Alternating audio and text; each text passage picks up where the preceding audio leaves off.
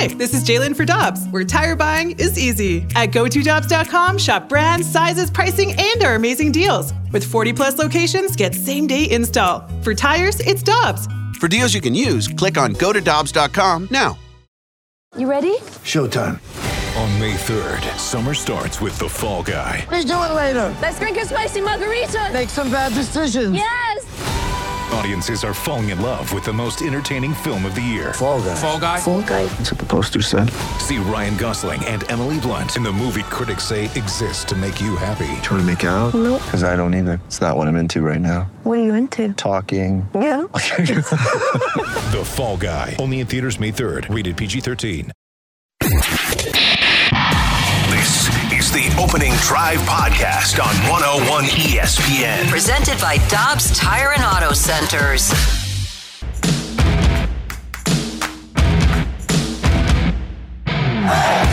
Good morning, everyone, and welcome to the opening drive on 101 ESPN. It is 7 o'clock. Your time check brought to you by Clarkson Jewelers, an officially licensed Rolex jeweler, as he has throughout the course of the week.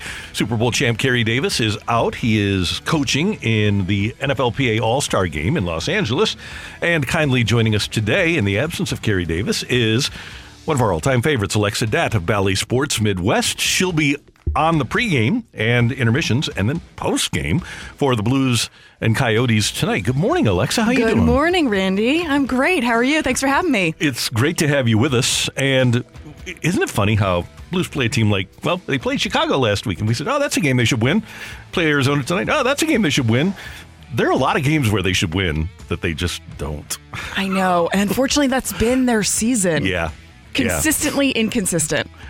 That's a great way to put it. That's what they are. And I don't see 48 games in.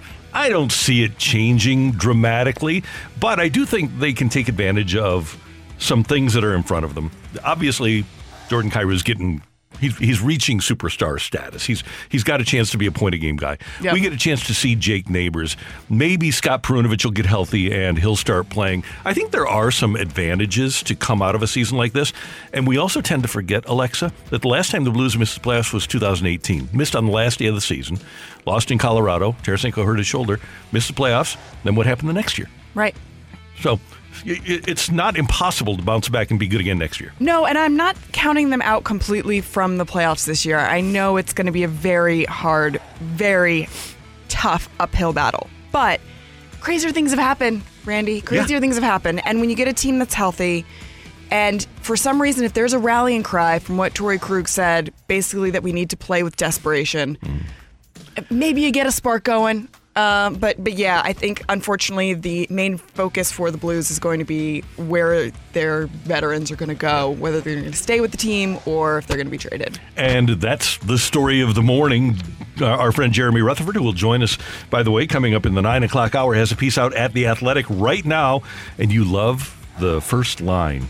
As Ryan O'Reilly takes a seat at the Centene Community Ice Center on Wednesday afternoon, he's wearing a St. Louis Blues shirt and protective boot on his broken right foot. You wonder how much longer he'll be wearing both, which could go hand in hand. Oh, it gives me chills. it gives me chills. I love good writing. He's fantastic. And what Ryan O'Reilly told Jeremy Rutherford about the possibility of a contract extension is, quote, yeah, we're starting to get a little dialogue going. I think there will be some talks kind of going forward here, but yeah, there's no timeline or such. That's all of kind of all I can really give you on that. But he does go on to say, Ryan O'Reilly does, I want to be here as a member of the Blues. So interesting being a guy who is on, you know, the the trade block because you get all kinds of messages from people in your life. Hey, oh, I hear your rumor going here. I hear your rumor going there. And can you imagine, Randy, if you're just doing your everyday job and people are constantly messaging you? Oh, I heard you're leaving. I heard you're going somewhere else. I heard this team wants you. I heard your current employer doesn't want you anymore. I mean, that has to affect your psyche. They say that it doesn't, players. It's your life. But it has to. Your life is in the hands of eh, your destiny is literally in the hands of Doug Armstrong and another general manager. He's got two young kids. Yeah. Here we are. It'll be March 3rd. There'll be a couple of months left in the season. He's going to go somewhere and be living in a hotel, leaving a young family. That's tumultuous. Uh, that would be something. Uh, as great as being a pro athlete is, and the guy's making seven and a half million dollars this year, people always look at the money first. But if you humanize things a little bit, because it doesn't matter how much money you buy if you're away from your family, you can't buy that presence That with your family, right? Yeah. So I, I try to humanize things, and uh, for him or Vladimir Tarasenko, that would be a tough thing. As much as you love the hockey and as much as you love the adoration from the fans, being away from your family has to be tough. Yeah, and of course, the flip side of that, you can play devil's advocate, and it's, well, they're making so much money. This is part of the job. Deal with it. They're professional athletes. And I get that side too. Me too. Fans are allowed to, to feel that way as well. Uh, I just think this is a very interesting uh, way that it, it bleeds into their psyche and then eventually, you know, affects the game because how could it not? It's very, I mean, you can compartmentalize all you want, but it's it's very difficult to do. So uh, that's to me the, the most interesting thing. Obviously, he's not on the ice right now. He's got his uh, broken foot, but uh, just in general, how it, you know, permeates the rest of the team, how it affects their mentality in the in the locker room, and how it affects then their place. And Alexa, if I'm another team, if I am the Boston Bruins and I have the best record in hockey, or if I'm the Colorado Avalanche and I am battling for a playoff spot, my team is going to be better if I have Ryan O'Reilly on Yes. that team, right? Especially if you're a team that's planning on winning a Stanley Cup because as we've seen in the playoffs, there's nobody better at shutting down the opponent's best player than Ryan O'Reilly. That's right. What are the chances, by the way, Randy, that he ends up staying, that they end up working out a contract extension? The fact that he's saying they want to engage in conversations is a positive for me because he and his representation know that he's not going to make seven and a half million dollars. Right. Right. So the fact that he's saying we're we want to engage in conversations means that he has come to the conclusion that reality is he's going to have to take a pay cut at his age with his production this year. But his love of community and the fact that he is the captain, there's a lot of good things that go into being a member of the St. Louis Blues for him. If he's willing to take a pay cut, I think that's a good thing. And I, I, I feel better. Let me put it this way: if you would have told me 24 hours ago that there was a chance the Blues could sign Ryan O'Reilly, I would have said, nah, not a chance. But the fact that he's saying they can makes me change my mind. I agree. And I don't think that he would have to take that significant of a pay cut. Also, going somewhere else, uprooting your entire family, starting over, I mean, again, players do it all of the time. It's part of the sport. But you could weigh that in your decision and say, you know what? I- I'd rather be here. So if it's not that significant of a pay cut, I- I'm willing to stay. No doubt about it. Football. Patrick Mahomes says he's good to go for the AFC Championship game. That might be the Super Bowl. Burrow against Mahomes. Uh, San Francisco's awesome. Philadelphia's awesome, and we don't we don't know. But I'll tell you what, the most compelling game left in this postseason is that one uh, because of the two quarterbacks. San Francisco against either of those teams would be fun. Philadelphia was the best team in the league this year. Whoever they play would be fun. But to me, the most compelling matchup and I'm a guy that hates the the mothership. Our mothership has made it like tennis, where it's just quarterback against quarterback, and they leave the big guys out of it. But I think the the most compelling quarterback matchup, obviously, is Burrow and Mahomes. Of course, but I think it's interesting with Mahomes. I mean, when he got hurt, everyone was freaking out, Mhm. right? But if you take a look at all the weapons that that team has, I mean, it's they're filthy. They're littered with uh, offensive weapons. So even if he's not at 100% health, I'm picking the Chiefs every day of the week. Even though they have lost Alexa three times in a row to Cincinnati, and the Bengals have a ton of weapons. I feel the exact same way as Yeah. you. Just because I guess it's our perception of what they are. Maybe it boils down to the fact that Patrick Mahomes brought Kansas City back in 13 seconds against Buffalo, whatever it is, And- and, they've and they've won the Super Bowl. Of the four teams left of recent vintage, the these current iterations of their teams, they're the only ones that have won a Super Bowl. And I just think his leadership it, it extends beyond. I mean, he's the kind of quarterback that you know you look at what he does above and beyond just the X's and O's, and uh, it's different. It's much Mhm. different. Talk about his offseason preparation, the way the guys gravitate towards him, and and really start the season before the season starts. It's pretty cool. Also. He healed himself basically in that game. You saw him come back and he was limping, and then like by the end of it, he was basically fine again. So I don't really have that, too many worries about him this weekend. No, so he's good to go. Mahomes against the uh, Cincinnati Bengals on Sunday. We have both games, by the way, here on 101 ESPN. Eagles and 49ers pregame at 1, the game at 2. Chiefs and Bengals kick off at 5.30. And, oh, by the way, for the championship games, we have the championship bash at Helen Fitzgerald's. You can join members of the 101 ESPN crew. Are you going to be there? You going to show up at the championship bash on Sunday, maybe? Maybe a call in. Okay, that'll be fine. Maybe a text in. Okay. Uh, Car Shield is going to be there. Bud Light's going to be there. David Taylor, Ellisville for the AFC and NFC championship games. Tons of TVs to watch, food, drinks, music, a bunch of giveaways. Bash kicks off with a live pregame show at 11. Hope to see you Sunday at Helen Fitzgerald's for the championship bash. Brought to you by Car Shield, Bud Light, and David Taylor, Dodge Jeep Ram in Ellisville, and of course, 101 ESPN. One other football note that I am intrigued by is that reportedly Jimmy Irsay wants Jeff Saturday to rem- remain the head coach of the Indianapolis Colts.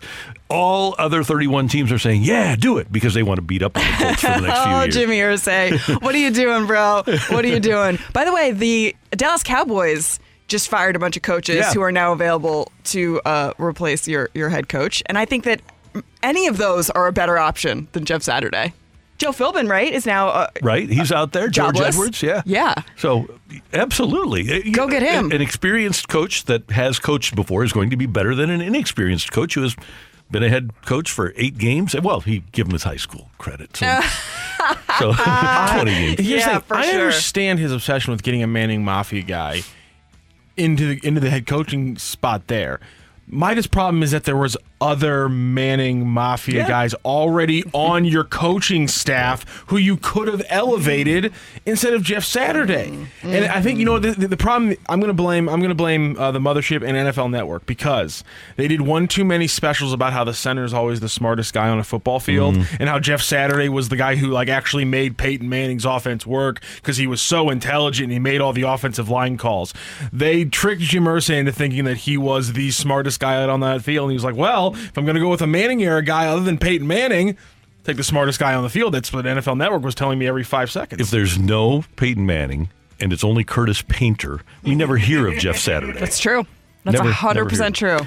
And Alexa, in, ni- in the nine o'clock segment, we are going to talk about the numerous Cardinals that are playing in the World Baseball Classic. And we'd love to have people check in via the mic drop on the 101 ESPN app. But the question is with all of these Cardinals gone, Arenado, Goldie, Wainwright, Mikolas, O'Neill, Nootbaar, Edman, Gallegos, Pallante. All those people are playing in the WBC, which will provide more opportunities for other players to play their positions. Mm-hmm. Which other player that's going to get an opportunity most intrigues Alexa Datt? Jordan Walker, hands down. He is a future first ballot Hall of Famer, no doubt in my mind. I love that you say that. A hundred percent. The dude has so much poise. I mean, on the field, right? You've seen mm-hmm. what he's been able to do. He's got elite speed and power combined, and that's a rare combination. Especially when you're 6'5 and 240. That's right. He's huge. Yeah. He is a giant human, and he's also the nicest and most poised prospect I've ever seen. And I've dealt with a lot. I mean, in, in my 15 years in the business, I've covered the AAA All Star game. I've covered, I mean, I've had several of them on my podcast year after year after year because they're the guys that'll say yes, Right, right? yep, Who'll come on yep. the podcast. Uh, and and just talking to him, it, it's it is light years above and beyond anyone that I've ever spoken to. And that's not to diss anyone else. That's just to say, Mm-hmm. singling him out as a really, I think, a, a future Hall of Famer. he's giving uh, they're going to give the well let's put it this way the WBC is going to give Jordan Walker an opportunity to be an opening day starter for the Cardinals an opportunity he might not get if Nootbaar is there every single day or if Arenado and Goldie are there every day he's going to get at bats you brought one up to me yesterday that I was very intrigued by and I'm not averse to watching this unfold it's Paul DeJong He needs some at bats. yeah. And he's going to get them. He's literally been down in Jupiter since the end of the World Series. Yeah. For three months, he's been working on his swing. I'm really intrigued to see what he is. If he could recapture the form, if he can hit 285 with 30 home runs with his defense, then you put Edman back at second, then all of a sudden you've got something. He's got to get out of his head. That's the big the five people, six people, seven people that are in his head, and he goes up to the plate. It's like my golf game. Uh, I got to think about like about seven things as I'm addressing the ball, and then boom, slicing it off to the right side. He needs to have a singular thought That's at right. the plate, right? One one singular thought. Yep. Yeah. That's Alexa in for Carrie. I'm Randy. Coming up here on 101 ESPN, get your text into the Air Comfort Service text line, which is 314 399 9646. Get that saved in your phone 314 399 Yo ho. And we have Sick of It next on 101 ESPN. You're back to the opening drive podcast on 101 ESPN. Presented by Dobbs Tire and Auto Centers.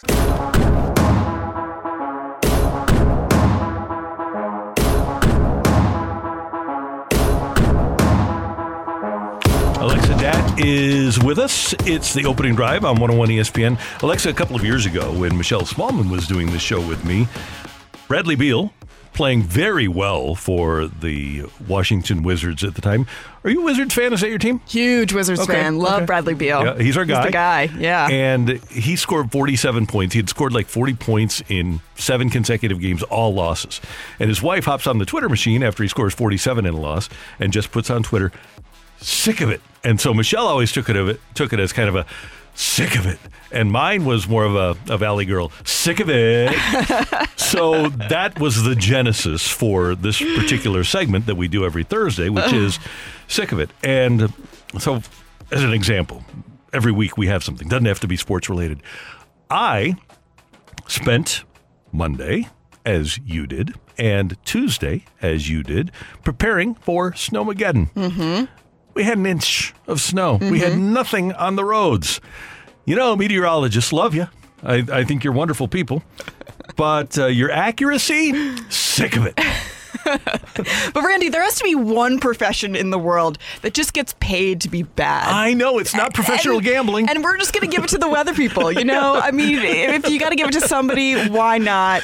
They just have to stand up there in front of a green screen for their entire, you know, life and, and predict what's going to happen. They don't know. Nobody knows. So just, you know, take the money and run. They take all these science courses. They spend all this time, and then this happens. Randy, you know what I'm sick of? I'm sick of fans telling me who is and who is not a baseball Hall of Famer. I'm sick of it. Can I just have somebody in the Hall of Fame? Oh, they can't. They're a cheater. They can't be in. Oh, if they did steroids, they can't be in. Oh, if they're not as great as I thought they were when they were playing, they can't be in. Then who's in the Hall of Fame? It's not Scott Rolen. It's not, you know, Alex Rodriguez. It's not Barry Bonds, not the greatest player of all time. He's not in the Hall of Fame. Then who is in the Hall of Fame? You're, you're, you're going to leave everybody out. You're just going to walk down the halls. You're going to be empty. Yeah, nobody there. What's the point? And we make a huge deal about the announcement, about the voting, about all of it. We sit there and we watch the announcement, eyes glued to the TV for one guy, and then you argue whether he's worth it or not. No, give me all of the guys in the Hall of Fame. Don't tell me that he's, oh, he may have made it, or, or what about this guy, or what about that guy? Let's just celebrate this guy getting in the Hall of Fame and let's move on. Why is it such a big deal? You are so on with that. And there's a couple of things. Number one, people say, well, it's the Hall of Very Good. Hey, you know what? If you don't think that, uh, and I hate to act like a, a pompous media guy here, but if, if, if you don't think that Scott Rolen's a Hall of Famer, then you just don't know enough ball. That's right. Right? That's, that's one of the things. Here's the other thing. And I, I look at it from a voter standpoint. We'll never be voters. You and I won't. But why would somebody want, just on a human level, to deprive somebody the joy and their family the joy of being in the Hall of Fame? Why would you want to take that joy away from somebody? That's right. And also, what's the argument to keeping guys out who really had a spectacular record in terms of their leadership on the field, off of the field? I mean, uh, led the game in an exemplary way and also was a fantastic player and did it at a very interesting position for the Hall of Fame at third base. So it just it drives me nuts that everyone's like, "Well, is he really?" Okay, so you're going to let nobody go in? Is that what you'd rather Right, do? exactly. You'd rather have nobody in the Hall of Fame. And it's not just to get somebody in, but like he is actually a legitimate Hall of Famer. So it, it just it enrages me that people uh, okay, then let's vote nobody in. Let's just get rid of the Hall of Fame. How about that? You You're, happy you're- now? You're right. That's yeah. That's what they want. That's right. Hey, Alexa, you've been paying attention for a long time. From 2000, 2000, 01, 02, 03, 04, 05, 06. And well, let's just go to 05 till he got hurt. Was he the best guy at his position? Rolen? Yeah, he was the best third baseman. For a five year period, there was nobody above him at that position. To me, right there, a five year slice of history where you're the best at what you do at your position, that's Hall of Fame worthy. Yeah, I think that's a great point. All right, Matthew, what do we got on the text line? Sick of not knowing what Blues team you're going to get night to night, giving up multiple goals on the first couple shots multiple times. I'm sick of it. Wonder if there's anybody that is not sick of that. Like in the room, they have to be sick of it, right? Even though they're the ones that are committing the, the crime, as it were. Is there anybody that's not sick of that? Yeah, I got to be honest. Uh, I I just got here a year ago. I'm sick of it. So yeah, I can imagine Blues fans are just pulling their hair out for sure. Sick of it. People using speakerphone in public. People still do that? People still do that. Wow. I would just I would walk up and just slap the phone out of their hand. Goodbye. You lost phone privileges for the day. What about Bluetooth? So I walk into a restroom yesterday and there's a guy standing at the urinal talking. And I thought, oh, kind of weird. But then I see the thing in his, his ear.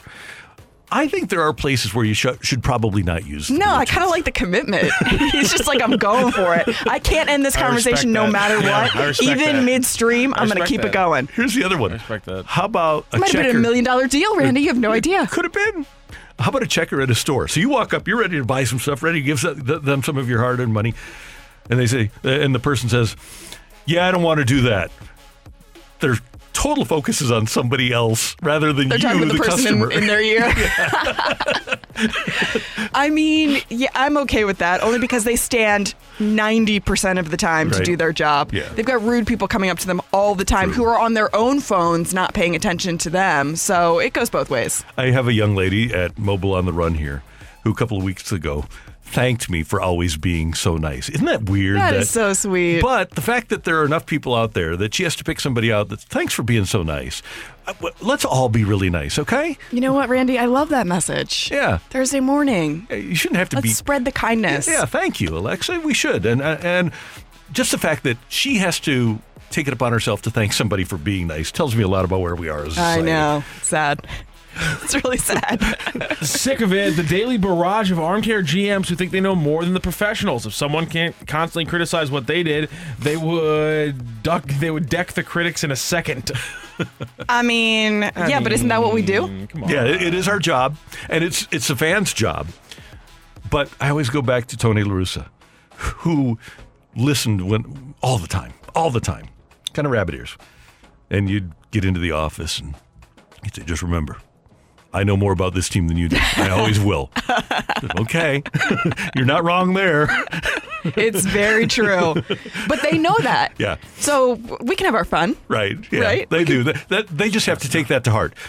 Shamo Zalak, Ali, they they just need to take the to heart, even though they scream at the radio. I know more than they do.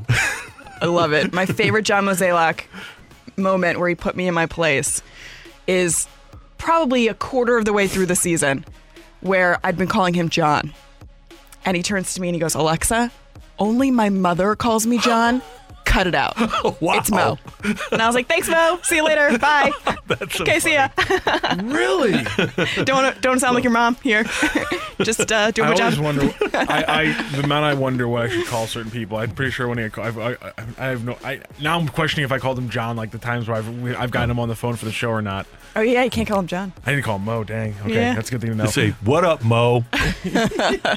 and uh, by the way, good morning. It's gonna, You be gotta choke, get that out there. it's gonna choke me out like Bobby Knight did. what up, Knight?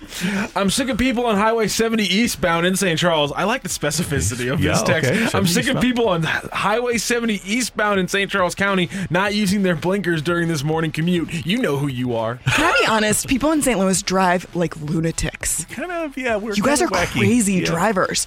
Okay, so you're very fast on the highway. Yep. You, Well, well, I you're, mean, which which is not a terrible thing. It's built to go. It's it's it's it's built to be like you know highway highway 280. Which is not I a terrible it- thing, but usually, like on the East Coast, I can just kind of cruise down 95 and I'm in one gear and actually put my car, you know, in driver mode, whatever, where it takes over, on, you know, 80 miles an hour and just go. Mm-hmm. Uh, don't roll your eyes at me. This isn't a special feature for rich people. This every car has this. Oh, Cruise control. Cruise thought you were control. literally being like, no, no, no, oh, I have a Tesla, and I'm just like kicking back. No, I was it's like, too early. I couldn't come up with the, couldn't come up with the name. Okay.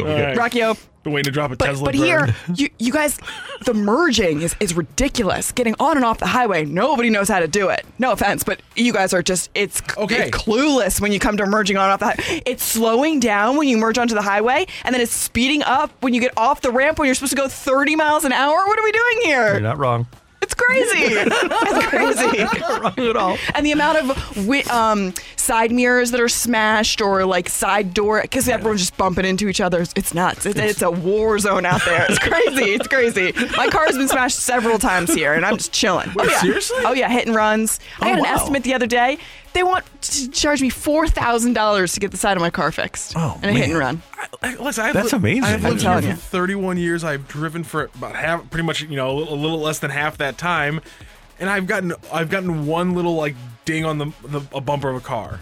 I mean, Rocky, you're not out here like I'm out here in these I, streets. I'm That's not. well, No, my lord. In, That's right. in, in regard to vehicles in St. Louis, we just we can't have nice things. No, no, no, no, no. we cannot. No. That's Alexa. I'm Randy. Coming up, our buddy Alexa used to work with Greg Amsinger back at MLB Network. Uh, he'll join us next on 101 ESPN. You're back to the opening drive podcast on 101 ESPN. Presented by Dobbs Tire and Auto Centers.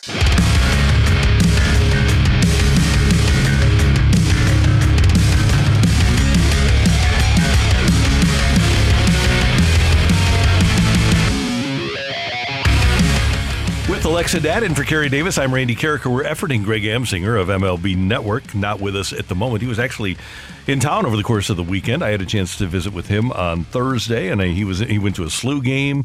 He was just getting around last week, but uh, I guess we wore him out. You know, you try to get back to the East Coast in New York, and you just you, you spend this time in bustling St. Louis. It's probably tough to get back on a schedule. That's a great point. He was out with his college buddies and he texted me from the bar. I guess I was hosting one of the shows and he sent me a snapshot. And uh, yes, we got to catch up over text, but I'm sure him and his college buddies got a chance to catch up uh, and, and did it right. So good for him. yeah. Before we send him back to the East Coast. Hey, we want your text 314 399 9646. And Alexa and I were talking about this earlier in the opening segment. So many Cardinals are going to be participating in the WBC, and that includes Goldschmidt and Arenado and Wainwright and Mikolas and Tyler O'Neill for Canada, Lars Nootbaar for Japan, Tommy Edman for Korea, Gallegos for Mexico, Pallante for Italy. So a lot of guys are not going to be in spring training, which will provide opportunities for other young Cardinal players. And Alexa said she's really excited about seeing Jordan Walker, first ballot Hall of Famer Jordan Walker, by the way. I think so. And if you tell me that's too much pressure, I'm going to tell you that he would embrace it wholeheartedly. Full throttle. Yeah, I think he will. I, I think he's that sort of a guy. We talked a little bit about Paul DeJong. Another person that I think is going to get an opportunity with the absence of Wayno and Mikolas. I'm really interested to see Gordon Graceffo. Me too. Because, and you interviewed him at the baseball writers dinner and did a spectacular job. But boy, was he electric down the stretch. He was. And in his final appearance, he retired the first 17 batters, took a no hitter into the sixth. Perfect game, I think. Mm-hmm. And it showed his growth and his progression. And the fact that he was able to have that sort of an outing and kind of take that confidence and run with it. I mean, it- he was re- he was really impressive. He, he struck me as a guy who, you know, he's not going to be up with the Cardinals. I think this year, but when he does come up, he's going to make an impact. And at some point, with this group of five, with Flaherty and Mikolas, Matz, Montgomery, and um, Wayno, there's going to be an injury. Now, Dakota Hudson right now probably is the number six guy, mm-hmm. but then you can choose a number seven. Do you put Pallante in the rotation? He's, in fact, you might even have Pallante stretching out as a starter in Memphis this Sure. year. But then behind them, what's Matthew Liberatore, Graceffo, Michael McGreevy? There's a group I think that has a chance if they pitch well to emerge from the others and join this rotation. If, if he's pitching well at AAA, he might be the guy. I'm excited to see McGreevy too. He's got some good stuff. He's got a four pitch arsenal. He's got an awesome fastball, uh, and I think that he, he's got a, a K per nine rate that's that's up there too. That that's nice to see. So I'm excited to see him, and he's a big guy. Yeah, and he's a guy that he, he figured out the changeup, right? That just kind of arrived after uh, the Cardinals drafted him. And you mentioned the Ks per nine, but he's also a ground ball guy. This is a Gold Glove winning team. They're, they now give a Gold Glove for for a team, and the Cardinals, as a team, won the Gold Glove. Throw the ball within the strike zone and make guys hit it and use your defense. Yeah. A hundred percent. Randy, this is one of the reasons why I was talking about Jordan Walker so highly. So you got Walker, Winn, and Hence all drafted by the Cardinals in 2000. In 2020, sorry. Mm-hmm. And so before that, before they were these prospects in the system, they all got to know each other through high school ball they have, you know, obviously went to high school in different states, but have played in different tournaments where they were able to to meet up and hang out and see each other. And Walker said, I was fortunate not to face Masyn or Tink. they were really good. They probably would have made me look bad in high school. And first of all, there's no way that that would have been the case Mm-hmm. just because Walker's so good. But the fact that he is so humble to be able to say, uh, my guys out here, you better watch out for them because they're superstars in the making. It's just, it's a cool perspective to have for uh, such a young guy. Tink Hence is going to be the guy in the system this year. Yeah. For last year, Graceffo and Walker and Winn to come along. The two guys that Mo thinks made the biggest jump in the minors last year are Winn and Hence. Yep. And Tink Hence is probably going to wind up being the Cardinal closer at some point. And I'm with you. That group of players, and obviously Masyn Winn is not going to be a pitcher, he's going to be a shortstop. And we talked a lot with Greg about the Cardinals going after Trea Turner. Well, Masyn Winn has that Trea Turner skill set. I, I get that we all wanted Trea Turner, right? But from a business perspective, does it make sense to sign a guy for 300 million over 6 years when you might have and you think you have basically the same guy on the way in a year? Yeah, and the other part of it is Trea Turner didn't want to be here, unfortunately. No, and that's no. nothing against the organization because I'm sure he would love to play for the St. Louis Cardinals. He just didn't want to be in St. Louis. He didn't He's want to an be East on the Coast guy. Yeah, he's an East Coast guy, right? His wife, I think, is from Florida. He's from New Jersey, or the other way around, something Yeah. like that. They've got tons of family there, and, and he's happy where he, he is and where he made the decision to go, which is the Phillies. So uh, that's where we stand on guys. It'll be in spring training. By the way, Greg will join us coming up uh, after Take It or Leave It at 8 o'clock here on 101 ESPN, and we'll ask him why he's late. oh, Greg just sleeping through his assignments. No, no, he, he has a, he has a good reason. Not Oh, an excuse. excuse. He has a good reason. Oh, okay. What's the difference? are, you, are you kidding me? And excuses. Uh, Excuse is ridiculous. Excuse, Excuses, is something you come up because it, You're it's dogging fake, your homework. It's halfway true. You didn't really do it. A reason is, you know, something actually happened that I could not have prepared for. Is it bad? No, it's not that bad. It's just, you know, I'm so life happens. No, you, Greg is coming up at 8, and it's really bad. so stick around for that. But next up, we've got Take It or Leave It on 101 ESPN. You're back to the opening drive podcast on 101 ESPN. Presented by Dobbs Tire and Auto Centers. It's time for Take It or Leave It. Want to say something? Want to put it out there? If you like it, you can take it. If you don't, send it right back. Get your text into 314 399 9646 and give us your Take It or Leave It. Brought to you by Gloria Lou Realty. Visit GloriaHasTheBuyers.com and start packing. That's my final offer. Take it or leave it.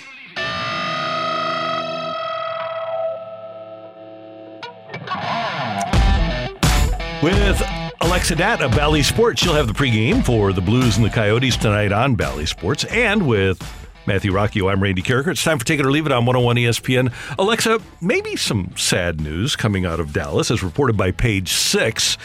Dak Prescott and his girlfriend of two years, Natalie Buffett, have broken up. Oh. Take it or leave it, though. It's not so bad for her because she'll be picked off by another guy pretty soon. Whoa. Good morning. Happy Thursday, Randy. I'm sure she is a fine young woman and she will do great. And uh, so will Dak. Wish them both the best. I'm not touching that with a 10 foot pole, Randy. Oh, come on. She'll, she'll get intercepted too.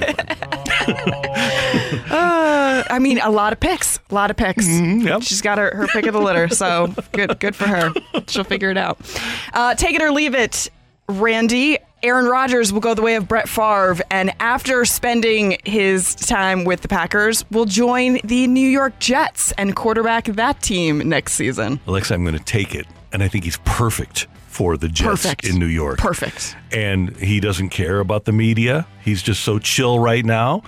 And he's got a pretty good surrounding cast. He's got a defense. He's in the perfect spot to succeed. Mm-hmm. So I'm going to take it, and I'm going to say that he actually does better with the Jets than Brett Favre did, who got him to the playoffs. He did. And I do think that he does better. I'm 100% on board with you. And there are tons of direct flights from New York to South America where he can still do all of his ayahuasca. So Right. there we go. He can stay exactly where he is on his mental journey. Yeah. And everybody's happy because Jordan Love gets the starting job. And A Rod says that Jordan Love is like his little brother, right? So he can get a, a, uh, Love into a position, and A Rod will hopefully find happiness in New York. He would be a gem and the the back pages would love him. Oh, no doubt about it. Yeah, he'd be fun. And one of those teams, because of the Giants' success this year, the Jets need to go a little farther. You know how it is in New York because you were there. The the competition for those back pages among all the sports teams is so intense, and that would give the Jets such an edge over the Giants who just made the playoffs. A hundred percent, and they would love. I mean, they would just, you know, they would live for it for Mhm. sure. Yeah. Matthew, what do we got on the old text line? Take it or leave it. Jordan Hicks will have a career year. Uh, Alexa, I'm going to leave this. Hmm. I think that Jordan Hicks is one of the pitchers that's going to be negatively affected by the pitch timer because he needed those 25, 30 seconds to recharge his arm to get back to max effort. And we'll talk to Greg about this coming up at 8 o'clock. But to me, Hicks is a guy, throws six or seven pitches with a uh, 14 second pitch timer. He's probably throwing 92, 93. He's going to have to learn how to pitch. I'm gonna take it. Actually, he's in the best shape of his life. If you've seen his Instagram, following mm-hmm. him, looks pretty good. I think that there's going to be a big shift in a lot of pitchers this year with the clock, and I think that he's one of the guys that benefits from it. A lot of the pitch clock it controls your your mental side of the game and as soon as that is shifted or essentially removed because you don't really have as much time to think about it you just start pitching and i think he's going to uh, be a huge benefactor Yeah, from Con- that Contreras is going to have to be great, right? There's no Yes. doubt about it. But yeah, he is a guy that just put everything into somebody else's hands and just execute. That's right. And if he can pitch, if he can throw strikes, then he can do it. And hopefully he'll just be healthy for a whole season. That'd be nice too. that's the main goal Take it or leave it. Dax X left because she knew she was never going to get a ring. we got to take that.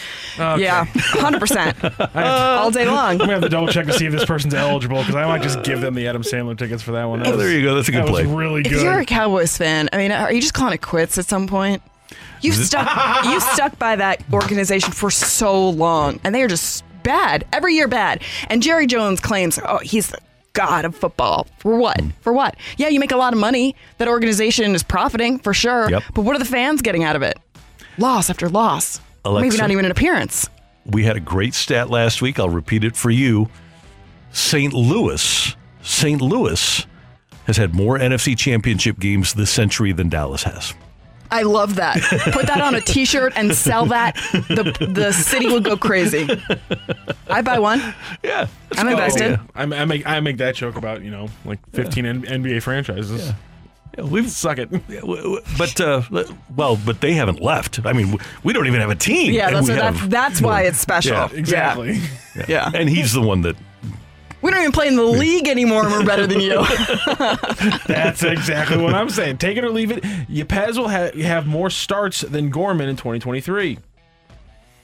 Ooh. I'm leaving it because Gorman is the left-handed hitter going against right-handers. I think that's a platoon. If everybody's healthy, that's a platoon, and Gorman gets to hit against right-handers and Yepez against left-handers. yeah, but Yepez can play more positions. Mm-hmm. Is the difference? Oh, he could be out there in the outfield. I know you don't trust his defense as much as you would like, but he could work on that and improve. I'm gonna I'm gonna leave it though. Yeah, I agree. I'm gonna leave it. Alexa, would you be inclined during spring training, if you're Ollie Marmol and Mo and the staff, to give Nolan Gorman a first baseman's mitt Yes. and get him into left field a little bit and Yes. find out if he can play other positions? Yes, 100%. This is an experimental time. Just do exactly what you need to do. Science project. Yeah, I'm with you. Move And everyone around. Figure it out. There's no reason for him to not be kind of like Brendan Donovan. Yeah. You should be able to. Yeah, because I don't know how good of a second baseman he's going to be. I think with the shift, being an everyday second baseman for Gorman is probably going to be problematic. Yeah, with the shift that that's that's an issue that we're looking at. Take it or leave it. Three of the Cardinals' five starters right now throw over 170 innings. So we're talking Mikolas, we're talking Flaherty. Flaherty. Montgomery, ah, Wayno, and Matz. Matz. or Hudson. I'm gonna. I am Good going to optimistically take this. Wow. Woo. I'm going to go with Jamon. Jordan Montgomery. So I you're just saying, said- you're just saying Wayno, Flaherty. You guys on a first name Oh, no. basis? Yeah. Mikolas, Yeah, Montgomery, Flaherty. Mikolas, Montgomery, Flaherty. All Irish. 170 from Flaherty. I know. I know. That's high. How That is about high. this? Alexa, 181 innings, 238 strikeouts from Jack Flaherty. What, where are you coming up that with these numbers? just happened out of my head. That's a lot. Randy. That's a lot, Randy. It is. Oh, you want to go a little bit further? Randy, what was your Jack No, Flaherty number last year? no, this Oh, is yeah, I- scaring me. No. Oh yeah, my Jack Flaherty. it- It's on a board somewhere around here. Is that the prediction? Okay, that's a prediction. Is that yours? 180. What? 180. 181, Uh-huh. 238 in strikeouts, and then after the season, seven and 135. Oh my gosh. Mm-hmm. Oh my goodness. You are real. So what? Wait, what? Seven for one thirty. Let's do some, uh, math there. Okay, but hold on. Let me let me ask you a question. Okay, you Million a year? Let me ask you a question. What to you is screaming Jack Flaherty is going to get back to 2018? What in your mind is telling you that that's going to happen? because he's highly motivated because it's a contract year. Yeah. And he's essentially spent two years rehabbing, getting to a point where he can throw a lot of innings and to stay healthy. And when we've seen him healthy, he's been really good. Really good. Yeah, I mean, okay. Did I say seven and one thirty? You know what? I'm going to be optimistic today too. It's Thursday. Why not? We're almost at the weekend. Let's get at it. If the Cardinals could do, I'll take it with you, Randy. Thank you. If the Cardinals could do seven and one thirty-five, they'd take it in a blink. By the way, Yeah. One- By the way, it, If he has it a sub doesn't. two ERA and over 230 strikeouts, how does he not get at least 25? no, he will. By the way, it doesn't have to be Flaherty. It can. I can get that from Matz. I can get Oh, that yeah. from Wayno. There are other guys that we can get it from as well. Yeah. To get to those three, yeah. Okay, so let's go.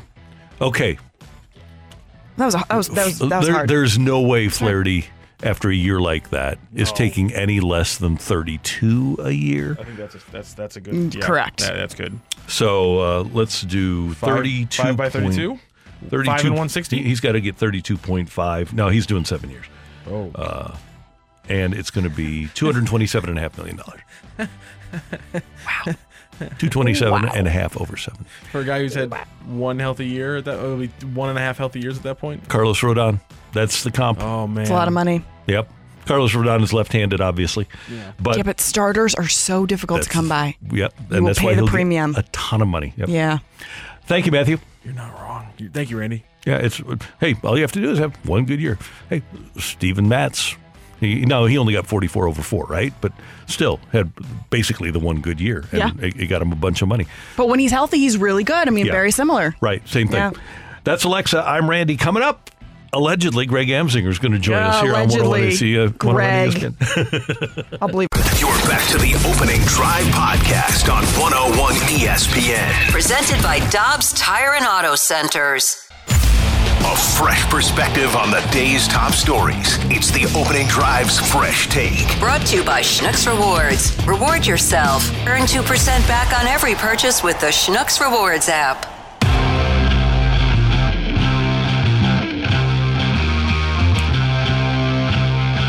Alexa Datt of Bally Sports in for Carrie. I'm Randy, and we're going to go to Greg Amsinger, MLB Network, one of our best buddies, product of the Lindenwood University, and of course, a product of St. Louis and a Cardinal fan. And we will defer the first question for Greg to Alexa.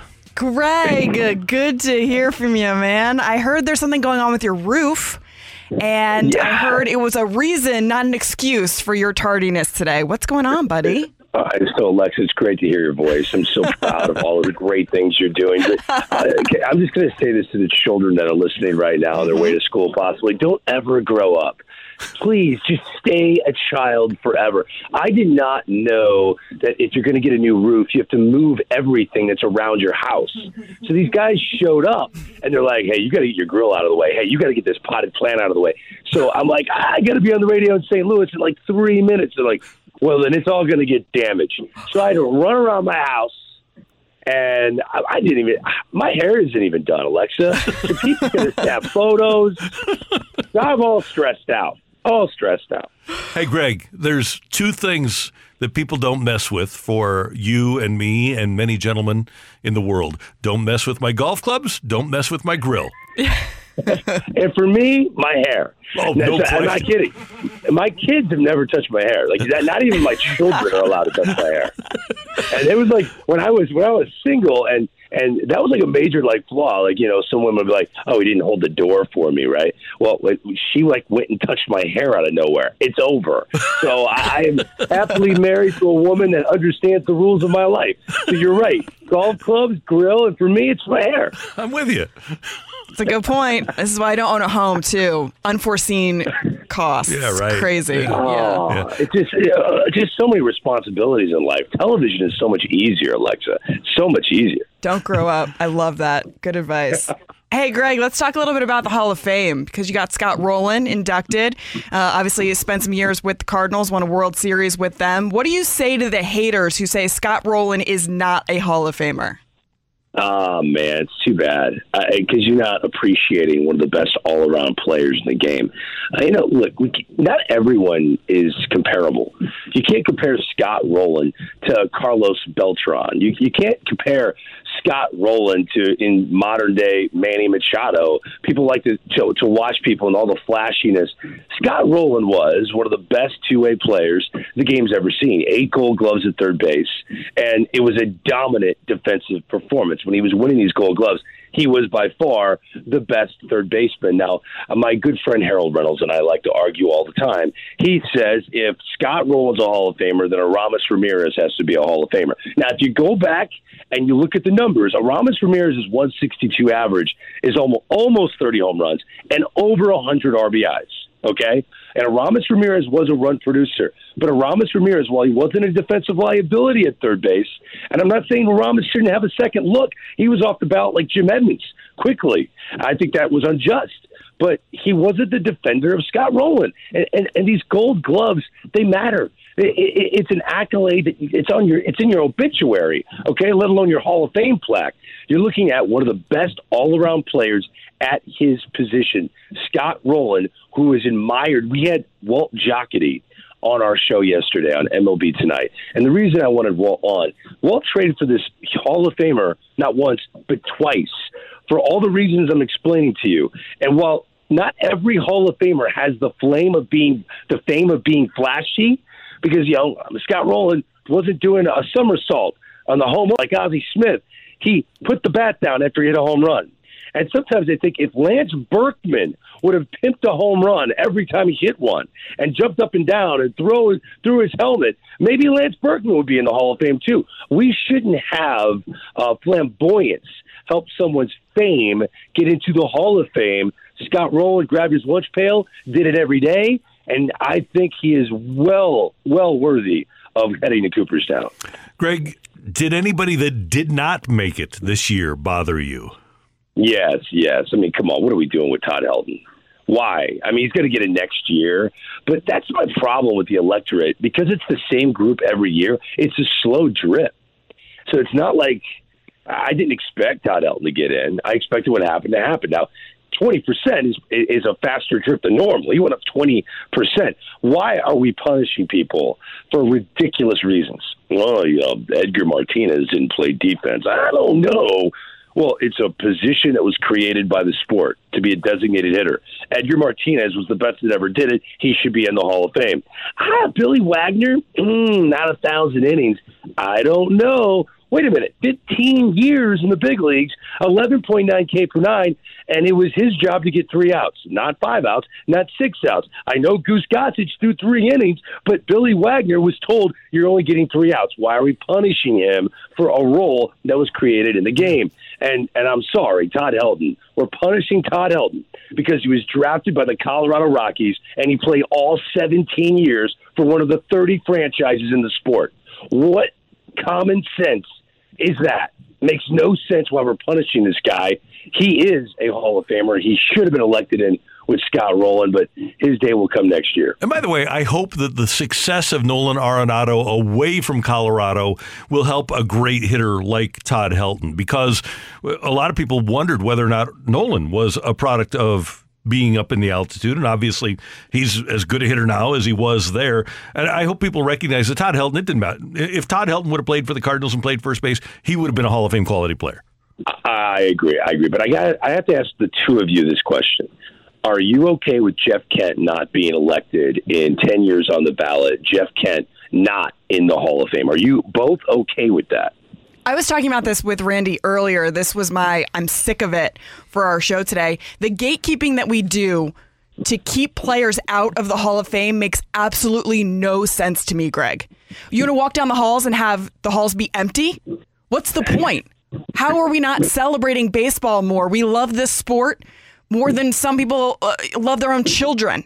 Yet they're not willing to let guys in that have brought them so much joy throughout their entire lives and who are just as successful as other guys who are already in the hall. It makes zero sense to me. If Jeff Kent would have been a nice guy, he would be in, would have been in easily.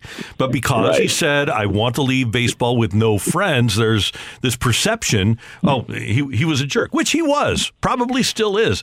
But you have to vote on the production of the player.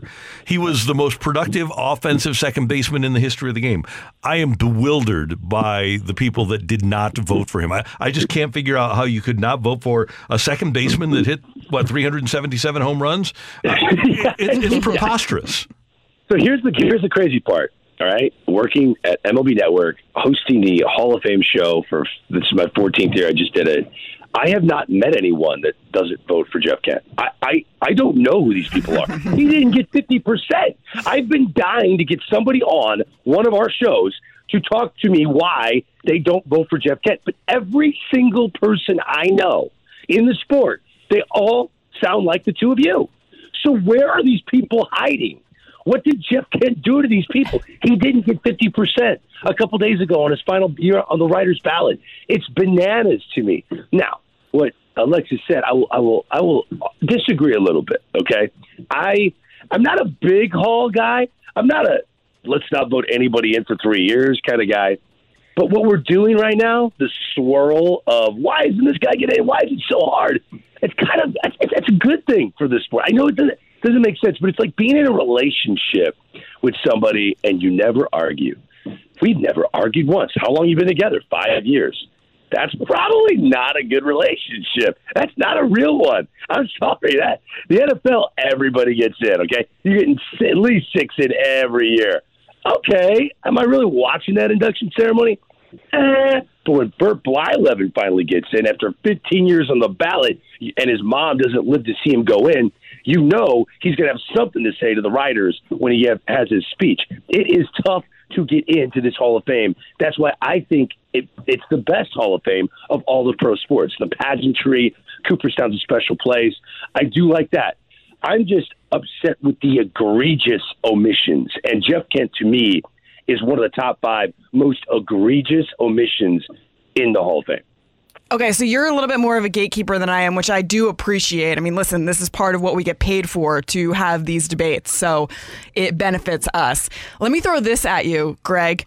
Jordan Walker, future first ballot Hall of Famer for not only the Cardinals for the for the for the for Major League Baseball for the Hall of Fame when he is eligible. Jordan Walker is first things first, okay? Uh, when you look at him from a scouting perspective, we've got our top 100 prospect show that's going to be debuting tonight on MLB Network. He will be in that show. He is what a future Hall of Famer looks like. He's got all the physical tools that you can dream on.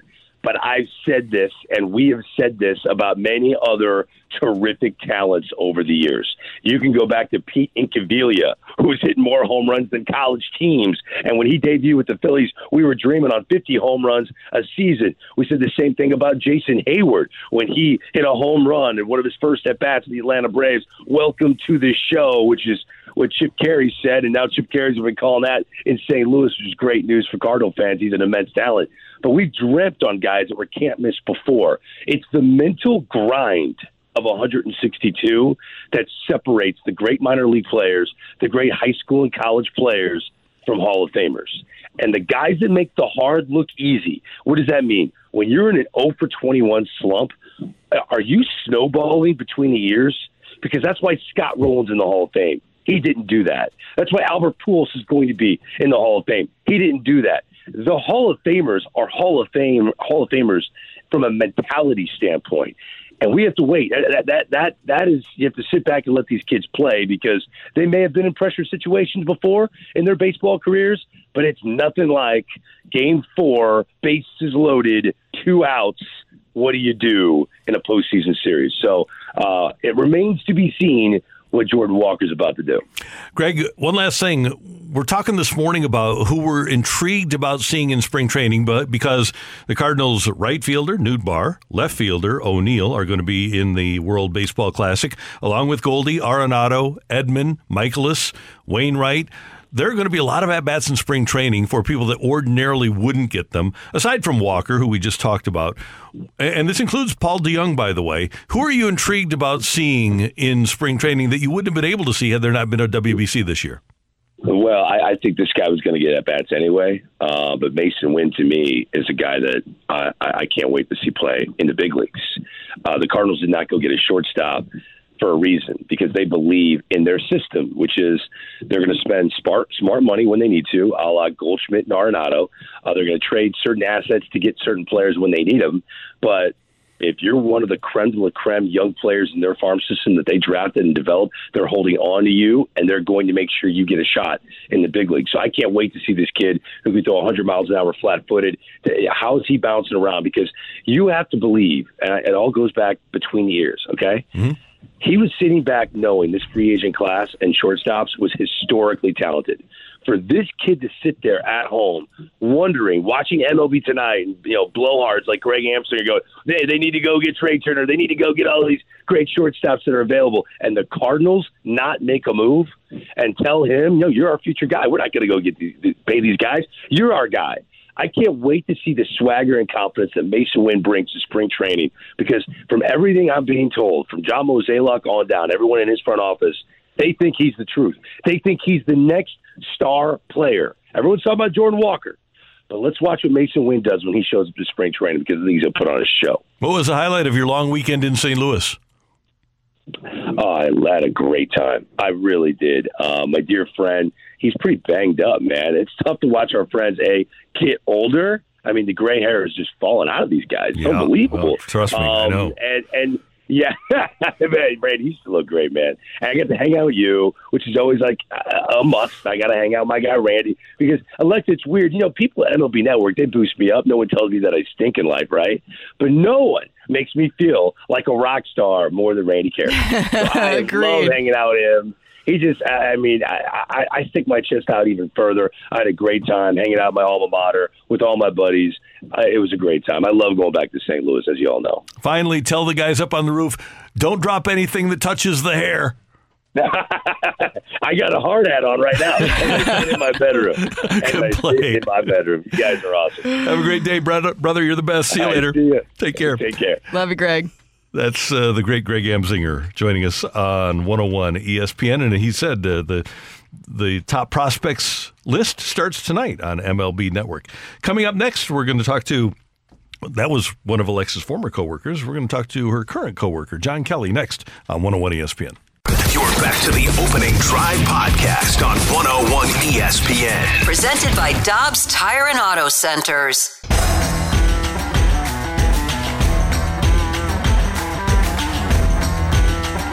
Blues are in Tempe, Arizona tonight in Arizona State's 5,000 seat arena. First time that the Blues and the Blues broadcast crew will see that facility. Alexa Datt, Randy Karraker, and we go to the Brown and Crouppen Celebrity Line, and our friend, the TV voice of the Blues, John Kelly, joins us now. JK, good morning. How you doing? I'm doing well. How are you guys today? Good. I want you to tell people about, as the inaugural voice of the Tampa Bay Lightning, what it was like broadcasting their games off the bat in that facility.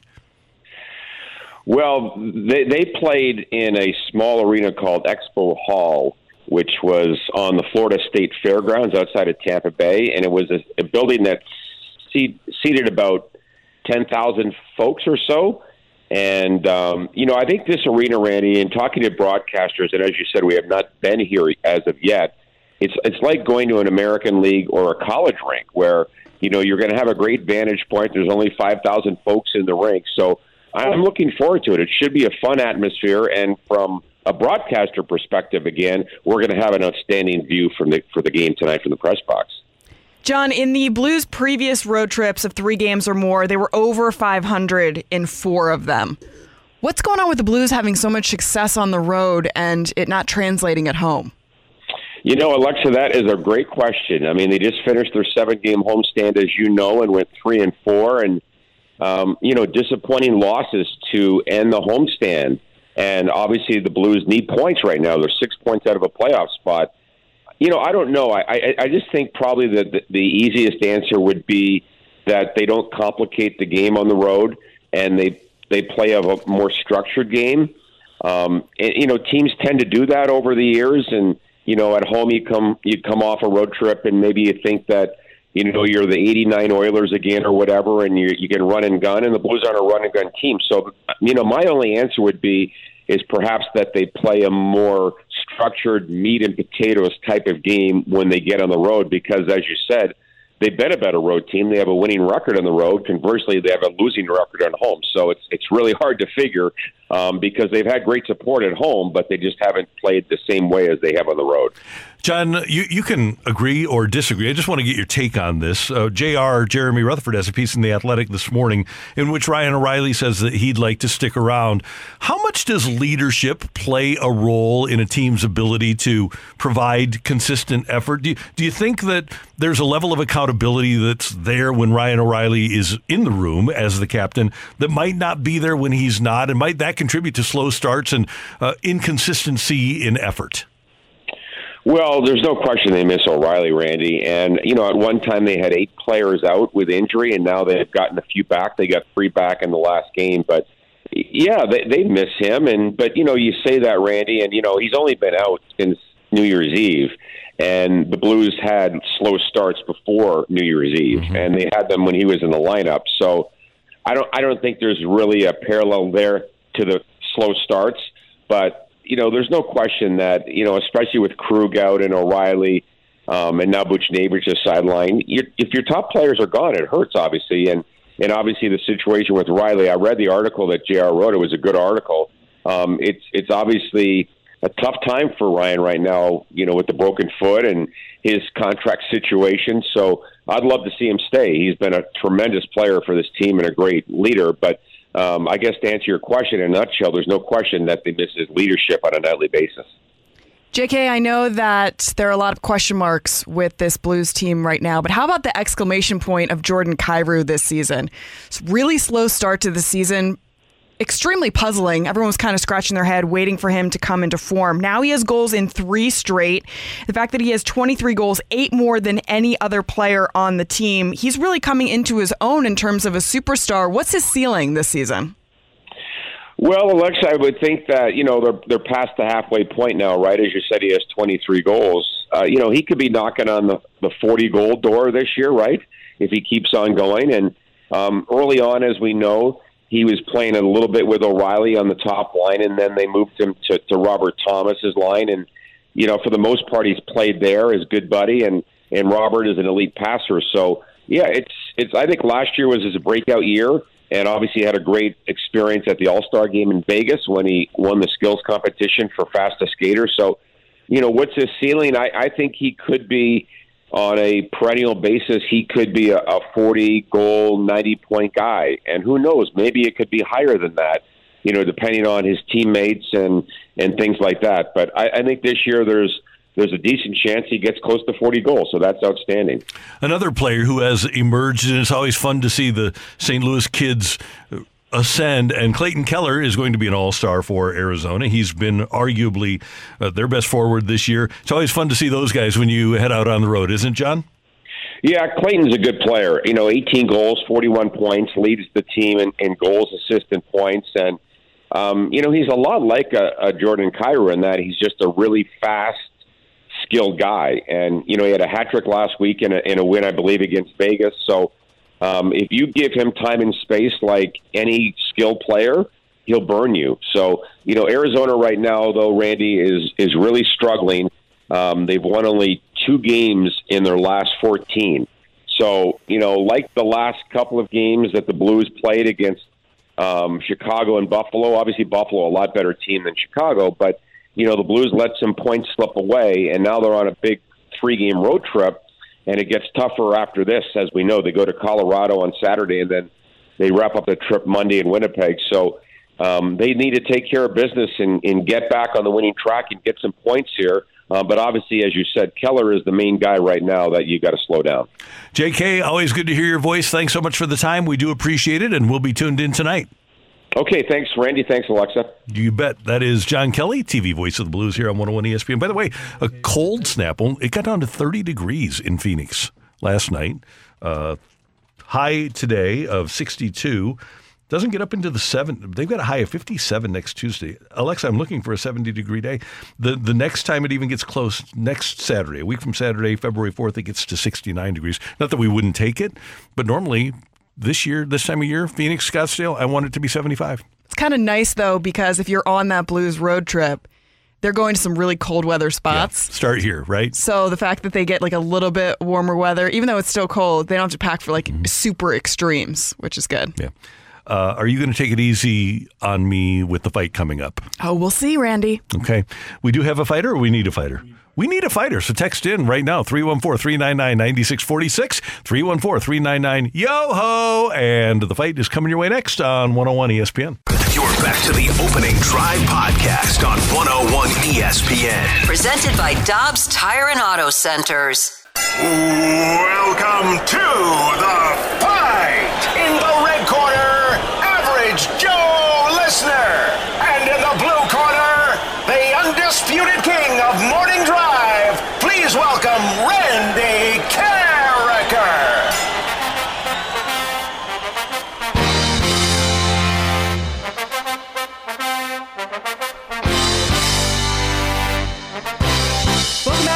Opening drive here on 101 ESPN, hosted by Randy Karraker and Carrie Davis. CD has the day taken some time to do string. I am Alexa Datt filling in from Bally Sports, and it is my favorite segment, ladies and gentlemen. You know why I love this segment so much, Rockio? It's because I get to watch Randy flex Yeah, you appreciate excellence. on everyone He does that. that listens. Yeah, make sure his machine's I mean, the Okay. fighter more so than anyone else. When Michelle Smallmon was here, she was a champion of the people. She was. I am not that way. No, you're not. I am not as nice as Michelle is. Yeah. She is a sweetheart. We're both blonde. We both talk sports, but that's where the similarities end. Some would call Because some would call you a front runner. I am for Randy, by Randy, and with Randy. Always until the day. Wow, how, Nick, Nick, how does that make you feel? Well, you know, uh, everybody loves an underdog here, so well, I guess everybody better likes it. But you know, I, I'm not- I'm just tearing down my confidence there, don't you? Underdogs are for second place, Nick. Okay, that's I'm here to be a winner. I'm here to take. I'm, I'm riding with the champions in the parade. Okay, uh, but no, so happy to have you. Good morning. How's our confidence level today? Well, it was pretty good. Now it's uh, we'll, we'll see. Ask me in about three minutes.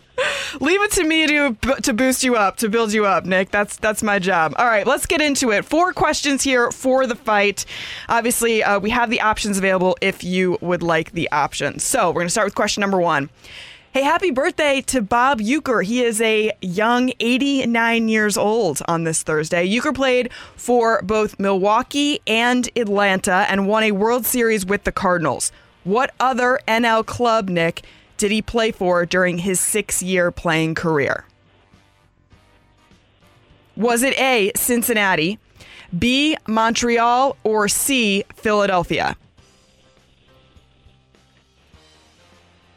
Montreal.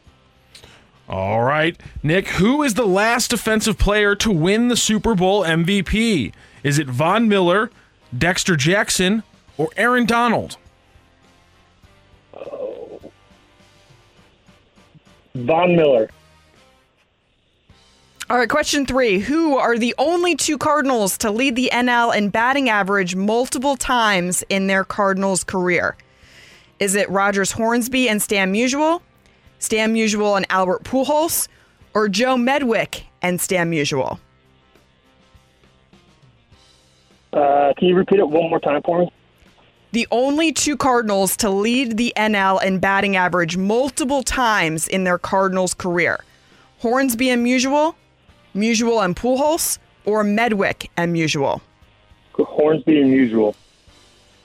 And happy birthday to the great one, Wayne Gretzky. From 1980 through 1991, Wayne Gretzky won 9 of 11 Art Ross trophies as the NHL total points leader.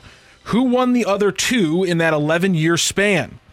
Was that Mark Messier, Steve Yzerman, or Mario Lemieux? I think it has to be Messier, right? So I'll go with him. All right, we will double check our score today for Nick, and we will bring in Randy Karraker. All right, Nick, how you feeling as we welcome Randy back onto the show? I feel great. You know, I feel really good. So I, you know what? I'm loving this confidence. This is early morning here on a Thursday, and you are bringing it. You're bringing the, the just the, the control in your voice. I feel like uh, you're letting everyone know you are showing up and showing out. well, I've, I've had my coffee, so I'm good to go. That's right. Okay, Randy, welcome back. Thank you. How you feeling today, Randy? I feel pretty darn good. Thank Say you. Say hi to your opponent, Nick. Hi, Nick. Good morning. How you doing? I'm well, Randy. Thank you. Thank you very much for listening, and thanks for checking in and playing. We appreciate it. So Nick had his coffee. He's feeling pretty good. He answered the questions that we are going to now give to you, Randy. Question. And by the way, we, we should have a warning here because we don't know. I, I spilled a drink on the machine The play. So if I win, you may not hear what. Uh, Hold on. This is under review. If I lose, I'm, this is, I'm so so we don't know. We don't know if this thing's going to work or not. So we'll we might press a button and nothing happens. We'll see. I love it. But I might not win. cool. Well, that that's not going to happen. Uh, question number one. Okay. Happy birthday to Bob Uecker. Uecker played for both Milwaukee and Atlanta, won a World Series with the Cardinals. What other NL club did he play for during his six year playing career, Randy? I believe after playing for Milwaukee and who was the other team for the Milwaukee and was that the Braves? Both of them. Was it Milwaukee and Atlanta. Milwaukee and Atlanta Braves, Mhm. Cardinals, and I believe his other team was the Phillies. All right, Randy, who was the last defensive player to win the Super Bowl MVP? Okay, so the first was Chuck Howley, and then you've had Larry Brown, and you've had Malcolm Smith, and you've had Dexter Jackson. The last one, I believe, was when the Denver Broncos beat Seattle, and I think Von Miller may have won the Super Bowl MVP. Okay, question number three. Who are the only two Cardinals to lead the NL in batting average multiple times in their Cardinals career? Rogers Hornsby and Stan Musial. Hold on. Oh, no, you can't give me Oh, that. sorry. It's okay. I'm the worst. But that's probably, well, I'll just use that as my lifeline. Um, because that was the first two hitters that came to mind for me. Um, because of recent vintage, like Albert, I think only won the National League batting title once. Um, Hernandez only won it once. Didn't really have anybody that was a like Brock never won one. I'm just going back in history. Those I, I will. Uh, I think I feel pretty safe with Musial and Hornsby, so we'll just use that as a lifeline. All right, and happy birthday to the great one, Wayne Gretzky. From 1980 through 91, Wayne Gretzky won 11, 9 of 11 Art Ross trophies as the NHL total points leader. Who won the other two in that 11 year span? This is from 80 to 91. You said 80 to 91. There's only one possibility, isn't there? It's got to be Super Mario, Mario Lemieux. Mario Lemieux. I think he's the only other guy to get 200 points in a season, other than Gretz. Number 99, the great one. I've been getting a lot of uh, we've been getting a lot of text about uh, this the, the the fight being too easy. Uh-huh. It was a tough one today, I thought. And was that enough for Nick to overcome Randy Karraker? Or does the winning streak continue to roll on? And do I have to keep finding harder questions? Ring that bell. Go crazy, folks! Go crazy! The winner and still champion of the fight, Randy Karraker. The fight is driven by Mobile on the. Run. Join the On the Run STL Wash Club for a limited time offer of $5 a month. Download the app today. Just win, baby. And there it is, Nick. I'm very sorry. Randy got the jack today, and he beat you four to two. You put up a good fight and a tough fight, but unfortunately, Randy Karraker is Mega Mind. That's why they call him. Well, that's why they call him Mega Mind. Nick, I want to say I'm an ultimate heel as I come in, just uh, swooping in here, giving Randy the answers. Not that he needed them, but Hey, that's okay. my You- you- bad you- on that question. Hey, you'll get my protest uh, letter in the mail. this, will this will be under review. This will be under review. we'll, we'll, we'll see how. Nick, we'll- two out of four though. Yeah. I, that's pretty impressive. I will say you did. You did. You came strong on this Thursday. We'll, we'll we'll check the justice for Nick Tex in the text line. Let's go through the answers. It is the Philadelphia Phillies. He starts with the Milwaukee Braves, goes to the Cardinals, wins a World Series, goes to the Phillies, and then closes out his career with the Atlanta Braves. So it is the Philadelphia Phillies, the odd one out there. The last defensive player to win the Super Bowl MVP is Von Miller in Super Bowl 50. It goes Von Miller, Malcolm Smith, and um, and then I think you have to go Dexter back, and then, and then you have to go all the way back to Dexter Jackson for another defensive player. Who are the only two Cardinals to lead the NL in batting average multiple times in their Cardinals career? It is Rogers, Hornsby, and Stan Musial. There are some people in the text line complaining. Listen, Willie McGee was leading the NL in batting average when he got traded in 1990. But Baseball Almanac in Major League Baseball list Eddie Mathews with a 330 average as the batting king of the NL in 1990. There were some people who had Not Eddie issue. Mathews. Yeah, people No, are upset by no, that. No, not sorry, not, not Eddie Mathews. Who was um uh Eddie Murray, Eddie Murray, Eddie Murray. Sorry, not Eddie Mathews. My bad. Um, so because Willie didn't. Well, I think he had enough at bats to win the National League batting title, though. Uh, under under Baseball Reference, Major League and Baseball Almanac, they all listed Eddie Murray as the 1990 champ. So that was that was that was some issue for the Texters, but Randy got the answer I had, which is Sto- uh, Hornsby and Musial. And then it was, of course, Super Mario Lemieux, who won it in 87 88 and 88 89, the only two out of that 11 year run. And of course, there's another Gretzky one in there and some more Mario ones as well. So a 4 2 win for Randy Karraker. Nick, thank you so much for joining the fight, and thank you so much for joining the show today. All right, guys, have a good one. You too, Nick.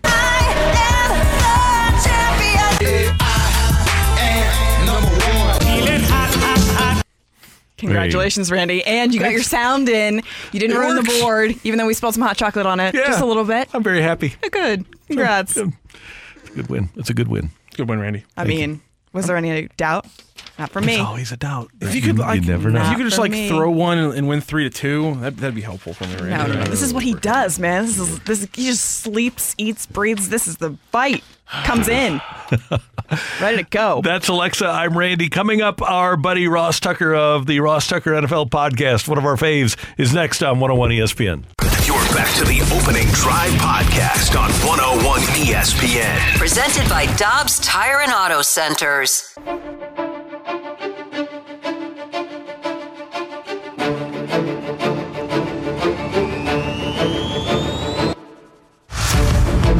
Alexa Datt of Bally Sports is in for Kerry Davis. I'm Randy Karraker. It is the opening drive on 101 ESPN. We have both championship games on Sunday.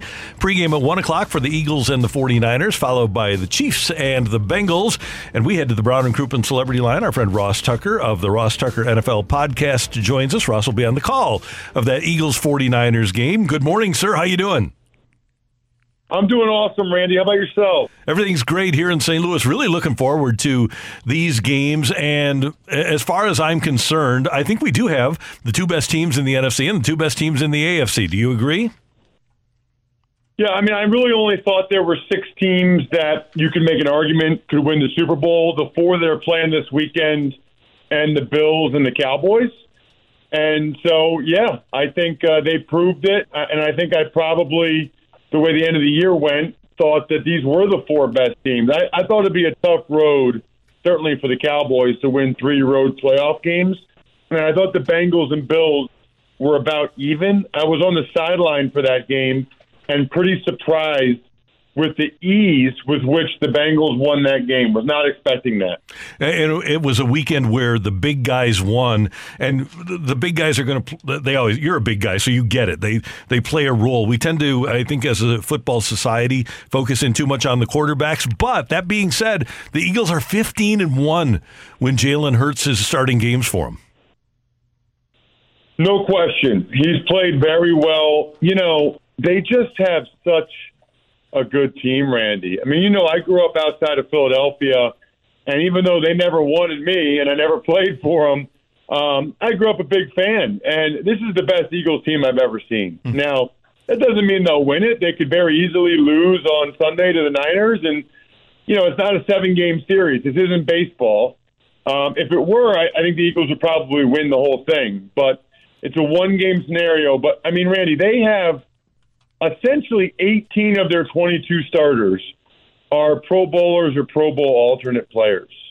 I mean, that's just nuts. Uh, they they just have. It seems like every move they made in the offseason worked. Hurts improved so much more than anybody anybody thought he would, to the point where he's an MVP finalist. It's just kind of one of those years where everything's come together. Ross, so you heard all the uh, odds, obviously, for the Eagles in terms of, you know, the fact that they're favored in this game from Randy. So if you're the 49ers, what do you need to do to win this game? What's the biggest X factor that's going to change the fortunes and make the 49ers come out on top? Yeah, I think more than anything else is just run the ball. And I know that sounds like cliche or whatever, but if you look at the games the Eagles lost, I mean, they lost the Cowboys, but they lost the turnover battle by three, and the Cowboys put up 40 points. The other two, though, the Saints game and the Commanders game, they actually lost both those games at home. And the Saints and Commanders both did a really good job of possessing the football. They ran it. They held on to the ball long. It ate a lot of time off the clock. Terrific job, you know, keeping the Eagles' offense on the sideline. I really think the Niners have to play with a lead and run the ball effectively. The Niners aren't really designed to come from behind. You know, all their stuff is run and play action and bootleg. If they get down by a couple scores and have to go to more of a more of a drop back passing game, that is that is problematic.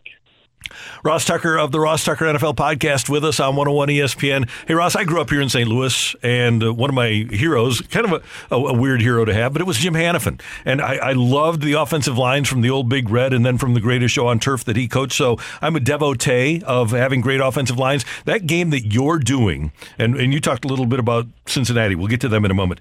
But how about the two offensive lines that are going to be going in the NFC Championship game? Yeah, I mean the Eagles have the best offensive line in the NFL. It's just nuts. I mean the right tackle and center are both Hall of Fame caliber players, and Jason Kelce and Lane Johnson. They've just had ridiculous careers. They're both still in their 30s, first team All Pro, which is pretty incredible. And then, you know, the left guard Landon Dickerson's going to the Pro Bowl. He's only in his second year. He is a mover of men. And the left tackle, Jordan Mailata, right guard, Isaac Seumalo, both really good players as well. I mean, they're both Pro Bowl alternates. Um, they're massive. They work well together. You know, they're pretty healthy right now. Um, they're just, uh, and, and they got a terrific coach, too, to your point, Randy, and Jeff Stoutland, who's done an awesome job for almost a decade now in Philadelphia, but in particular with this group. Ross, as we move over to the AFC Championship game and the Bengals and Chiefs, I know a lot of Chiefs fans held their breath when they saw Patrick Mahomes twist his ankle. And, you know, limping obviously as he came back, got better as the game went on. I know he was full practice today, but how much will this injury impact his ability to play this weekend? Yeah, I mean, nobody really knows. You know, um, he tried to confidently walk down the steps after his press conference yesterday they're saying he's, you know, full go at practice, but even watching him go down those steps, he's not a 100%. You could tell he had he was putting a little more weight on that left leg as he went down the steps, and he was like concentrating to try to not do it that much. I think he's going to have a tough time really running around, which is what makes him so special. It's why I lean Cincinnati in that game. I think it's hard in life to make somebody do something they're not. And you're going to ask Mahomes to primarily be a pocket passer if you're the Chiefs. And he can do that, but that's not what makes him special. Uh, that's not what makes him, I think, the best quarterback in the NFL. And I think it's going to hurt him.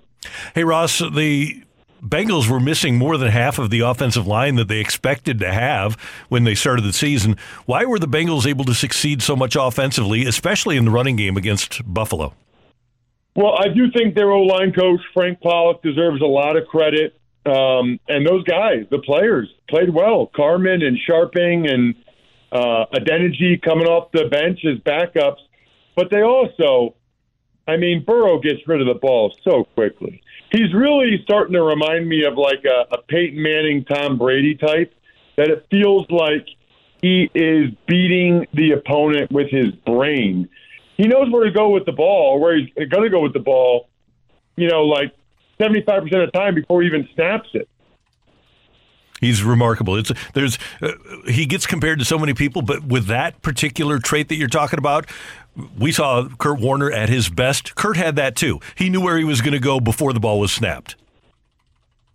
Absolutely, and that's I mean, it's so funny because you know you think of football and you think big, strong, physical, violent, and it's all those things. But man, I don't care what business you're in in life the the brain still kind of trumps all. And I think that Burrow is proving that.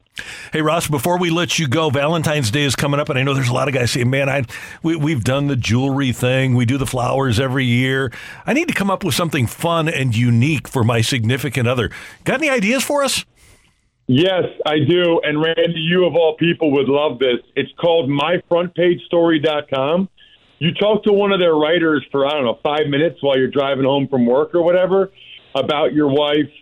Tell them how great she is. They write the most beautiful story. Looks like it's on the cover of the newspaper. It's framed, has pictures of her or you and her or you and her and the kids or whatever. And it's just so cool when you hand it to her. She'll open up. She won't even know what it is. She'll be like, "What is this?" And just to be able to say, Randy, hey, honey, I want to do something special for you. So I had a story written about you. That just sounds like the most romantic, unique gift. Like, you, wait, wait, you had a story written about me? And then she actually reads the quotes where it's like, I just never thank her enough for all the little things she does for me and the kids. Like, I, I've seen a bunch of videos now, Randy. They cry pretty much every time, like happy tears. Like, like it, it, it really is an amazingly, you know, especially with um, it seems like the older people are, the more they love like the newspaper. So to, to be able to read it in print, it's just extremely powerful. Highly recommend it. MyFrontPageStory.com. MyFrontPageStory.com. Follow Ross Tucker on Twitter. He is a great follow at Ross Tucker NFL. Always great to have you on the show, Ross. Thanks so much. And we'll be listening to you here on our air on Sunday for the Eagles and the Niners. Sounds great. Thanks for having me, Randy. Great talking with you guys. See you soon. Take care. That's our buddy Ross Tucker, and uh, former NFL player. And as you heard, he is as bright and as uh, knowledgeable of an NFL guest as you can have. Oh yeah, I learned a lot. I'm excited. Now I can uh, take my wagers and base them off of what Ross told us. Yeah. Yeah. So it's it is fun for me, and I I, I sound like I'm a like an old non-quarterback guy. I love the quarterback play. I just don't think the big guys, especially now, get enough credit for you what love they those do. O-lines. Love, the, the, and so my very first job in professional, my first full-time night in professional radio, I was do I was producing Sports Open Line for Dan Dierdorf, Hall of Famer, and Dan would always, when we were talking football, not always, but on a regular basis, say this thing is all about your big guys beating their big guys. Mm. That's what. If your big guys beat their big guys, you're generally going to win the game. So, Randy, do you also like the PK? Are you a big fan of penalty kills? When it works, yeah. like that's the biggest comp. You know, it's just like something yeah. that's like, uh, yeah, yeah kind of. You got to cool. watch it. It's great. Yeah. So it's it's it gets overlooked PK. constantly, and, exactly. and, you're you're zeroing in on it. I appreciate that. Yep. Hey, coming up here on 101 ESPN. Last year, Goldie and Arenado were awesome. Should we expect the same from them in 2022? That's coming your way with Alexa and Randy on the opening drive on 101 ESPN. You're back to the opening drive podcast on 101 ESPN. Presented by Dobbs Tire and Auto Centers. Randy and Carrie break down the biggest story of the day on the opening drive. It's time for today's big thing.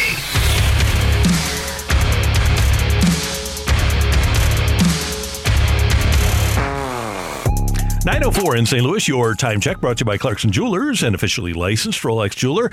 Alexa Datt in for Carrie Davis. I'm Randy Karraker. And Alexa, you pretty much every day last year, and I pretty much every morning in, in reacting to it, we got a chance to watch an historical season. Not only Albert Pujols, but the quality that was delivered on a pretty much daily basis by Nolan Arenado and Paul Goldschmidt. Goldie first in the MVP voting, Arenado in the third. And occasionally we'll get a text that says, sure, you, you can get Tyler O'Neill back, and sure, Dylan Carlson can improve, but all they're going to be doing is making up for the decline of Paul Goldschmidt and Nolan Arenado because they're in their 30s and there's no way that they could do what they did last year.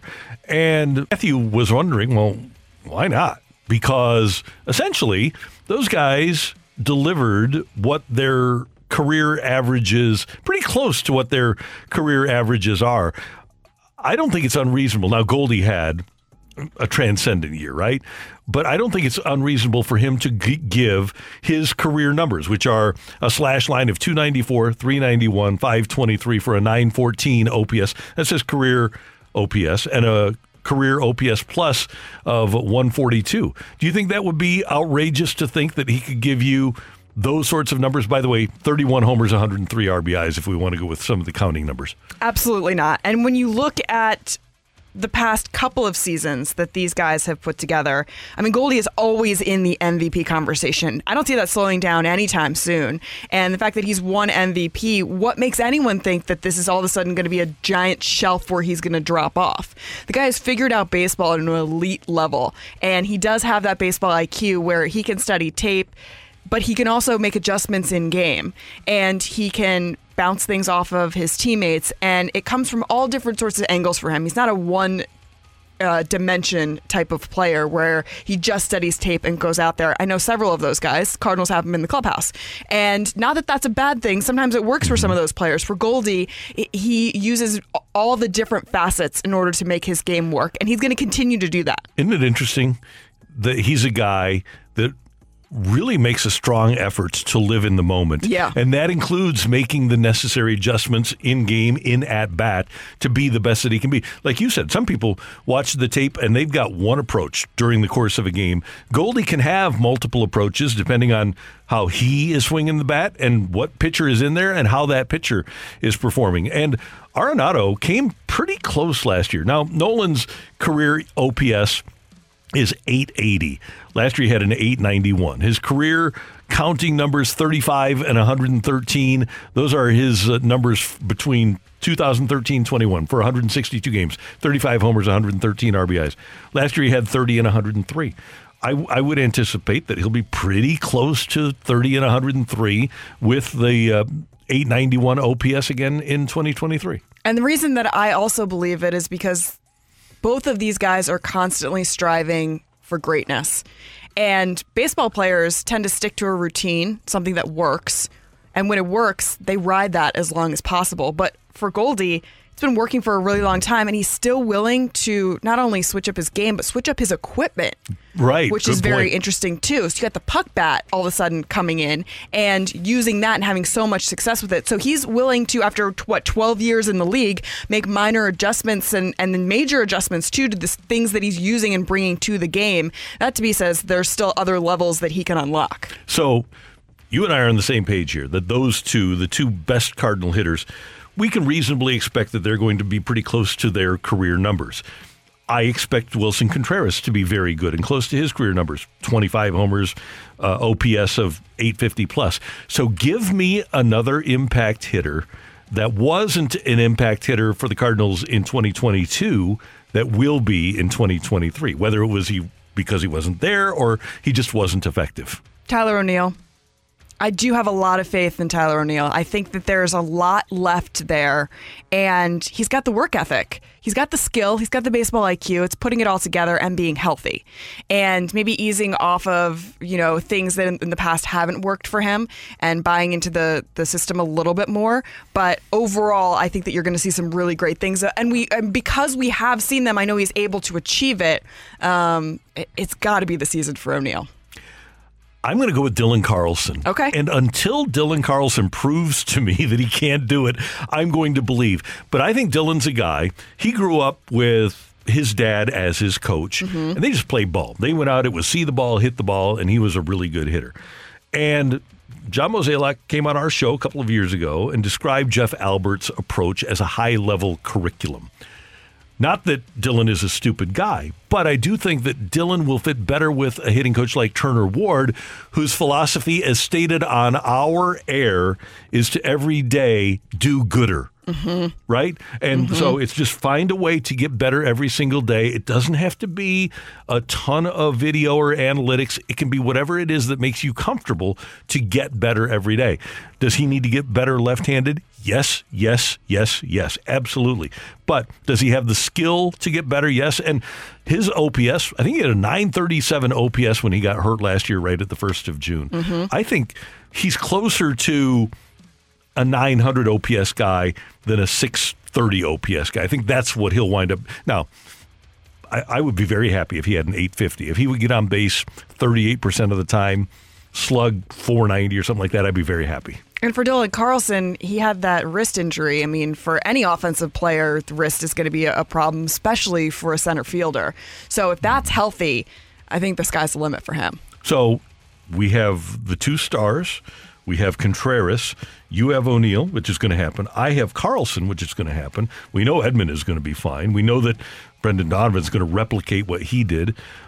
Lars Nootbaar might be the all all breakout player in all of baseball in 2023.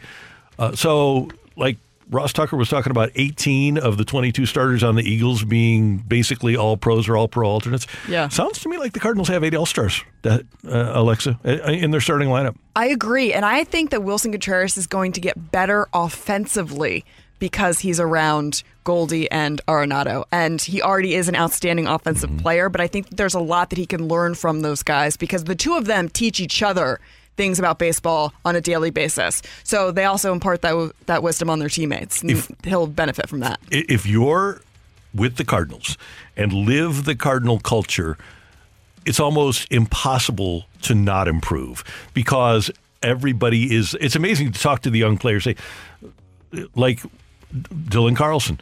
Yeah, I can go to Goldie and talk to him about anything. I can ask him a hitting question and we can talk for a half hour about one thing. If you're willing to take advantage of the knowledge that's there, the knowledge is incredible. And you might see Yadier Molina or Albert Pujols in spring training, you know, giving their knowledge to some of those younger guys too. So they're, they're always around the system, still helping out. Yeah, should be fun. Should Yeah. be, uh, if nothing else, even if they aren't great, it, it's going to be a compelling season. Oh, for right? sure. There's a, even though we had all the fun things last year, watching the young guys, and we haven't even mentioned in this particular segment Walker. I always like watching a team grow up, and this team is going to do some growing up this year. Especially because they're homegrown. That's the Mhm. best part. Right. Last year, and we'll close it out here. There was a point in the season in August, I think, where the Cardinals had 18 of 26 of their players were homegrown, which was more than any other team in baseball. It's im- very impressive. And watching all these rookies who were called up this year and how successful they were, I mean, it's pretty unprecedented in baseball. Yeah, a lot of debuts and a lot of quality performances from those guys Yeah. last year. That's Alexa. I'm Randy, and this is the opening drive on 101 ESPN. Jeremy Rutherford has a great piece up at The Athletic. He talked to Ryan O'Reilly yesterday. We're going to find out what he thinks that Ryan's going to do next on 101 ESPN. You're back to the opening drive podcast on 101 ESPN. Presented by Dobbs Tire and Auto Centers. It's time for the Rutherford Report on 101 ESPN. Anything you folks want to know about the fascinating world of pro hockey? Here we go.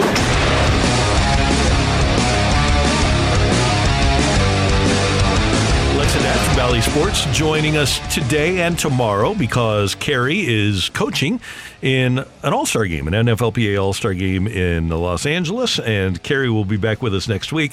So Alexa and I go to the Brown and Crouppen Celebrity Line, and our buddy Jeremy Rutherford, our Blues insider from the Athletic, joins us on 101 ESPN. And we didn't get to say this on the air, Jeremy, but uh, belated happy birthday to son Eli. How was his birthday? Oh, thanks. Yeah, 10 years old. He had a good one the other day.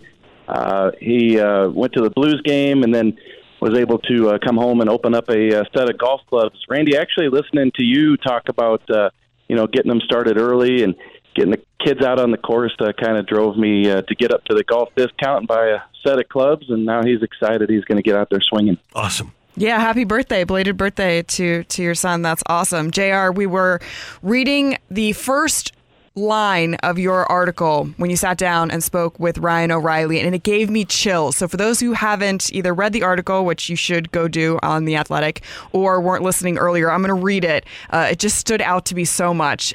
So it starts as Ryan O'Reilly takes a seat at the Centene Community Ice Center on Wednesday afternoon. He's wearing a St. Louis Blues shirt and a protective boot on his broken right foot.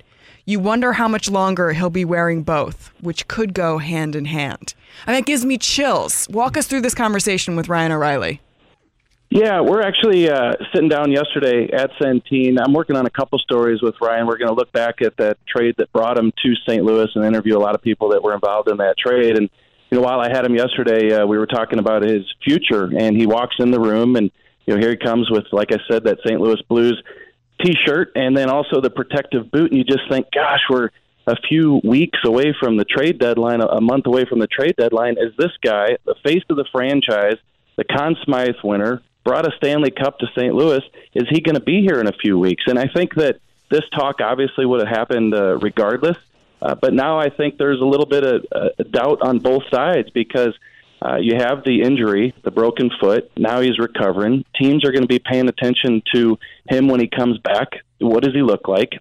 And are they going to be ponying up a first round pick, perhaps?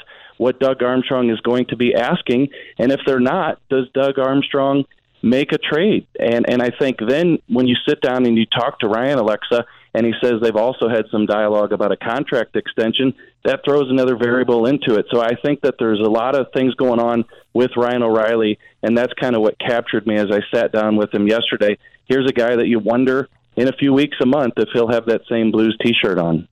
JR, one of the quotes from the piece that I thought was interesting, and he's an athlete, so I get it. But he, he said, I still believe in myself that I can be a very impactful player. I hope I'm here and we have success for many years to come. But does he need to be a top six guy? Or is he a guy that you could envision him being a, a bottom six guy in the thir- maybe the third and fourth years of a deal? Yeah, that's the key there, Randy. You said it there at the end. Is I think it'd be in the later stages of a deal if hypothetically he signed a three or four year deal.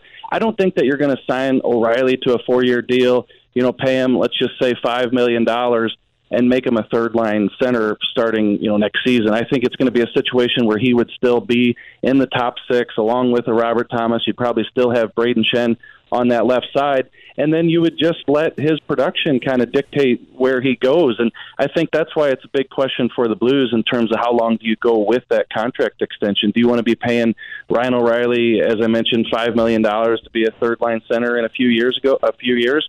You know, somebody mentioned to me last night that you paid Tyler Bozak three times five. He was making five million, and he was a third line center, uh, looking pretty good mm-hmm. for you. And I think we, we can all agree that Ryan O'Reilly probably, uh, you know, is, is a player that uh, brings you more than Tyler Bozak even. So I, I think that's possible. Yeah.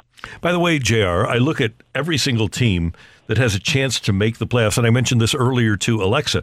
There isn't a team in the league that Ryan O'Reilly wouldn't help defensively, regardless of who you are. If you get into a playoff series, there is nobody better.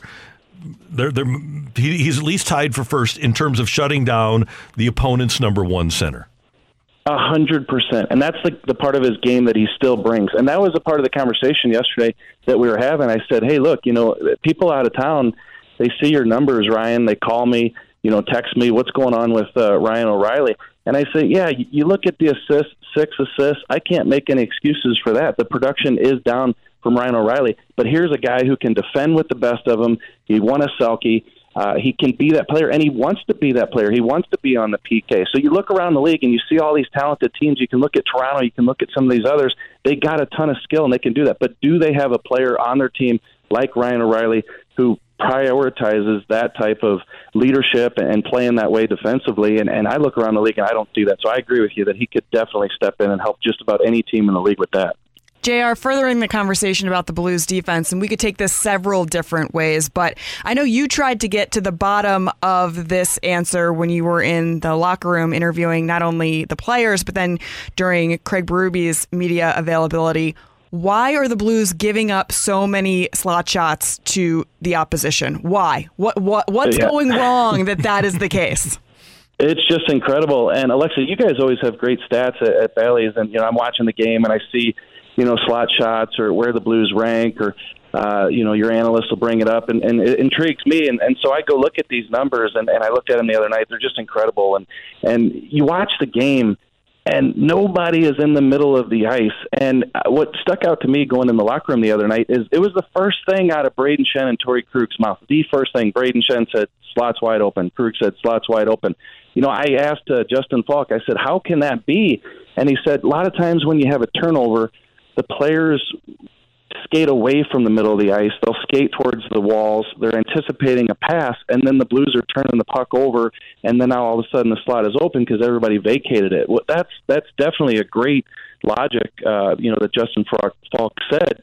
Uh, but that's not the case for all the open slot shots. So for whatever reason, the Blues just have not just done a good job protecting that middle. And and it, the thing is, when I watch it, you look out on the ice, and it's not like there's a guy five feet away. There might be a guy ten feet away, and he's watching. He's puck watching. So I don't have a great answer for you. It's just I don't recall ever covering a team that left it so wide open.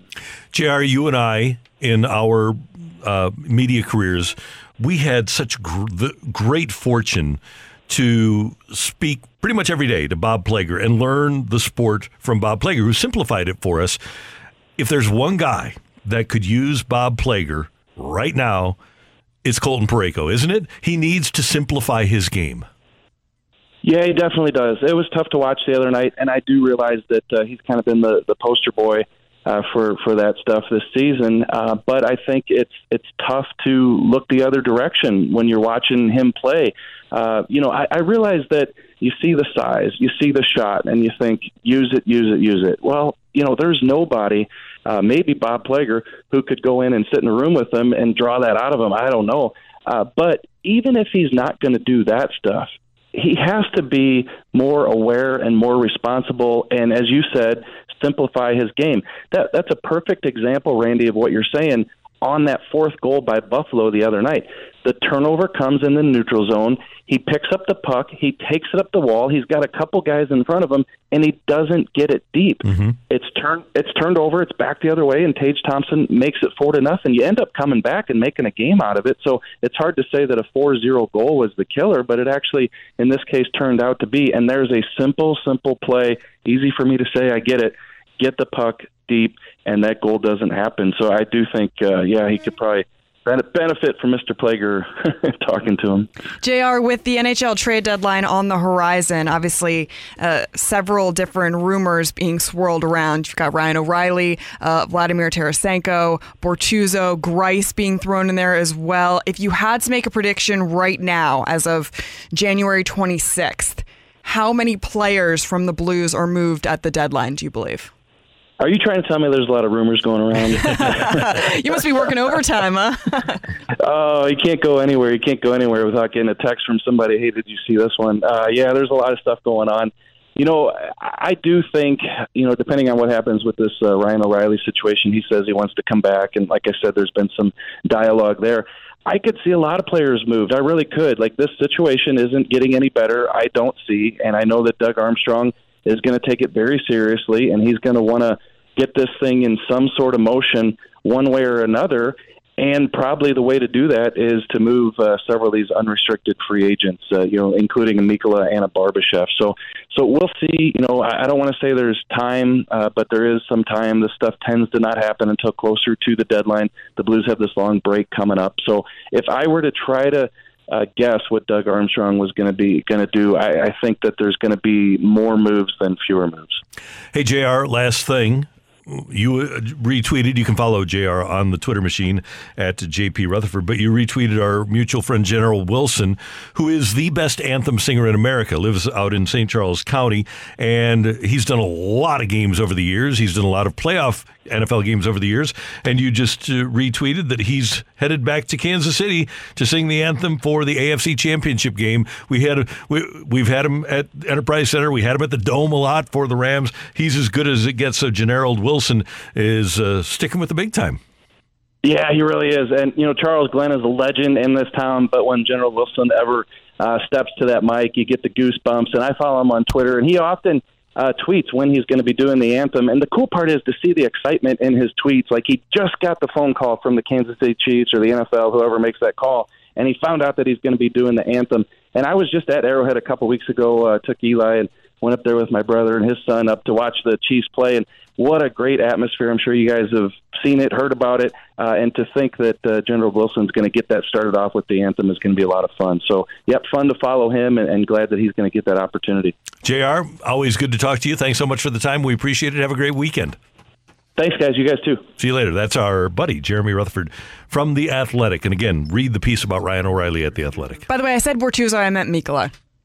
Right. Well, In I- I terms got of, you. uh, UFAs, yeah, yeah. we get, and, uh, g- Who could potentially be moved. Could be moved, yeah, Yeah. because and that, that it's a hard position to learn, and it scares me to move a guy like that because I, I kind of think that he's going to wind up being a good player, and I'd like it to be here rather than elsewhere. I know, I know. Got all the ability, right? He's, Yeah. He's got the size. He can skate. He can hit.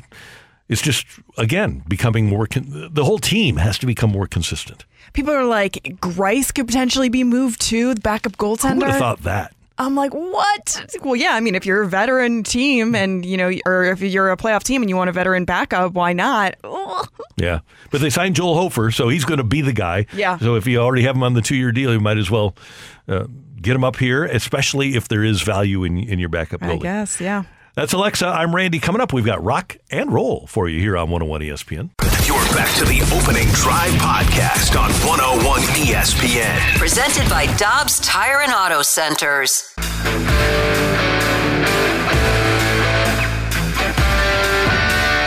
Let's rock. Let's rock today.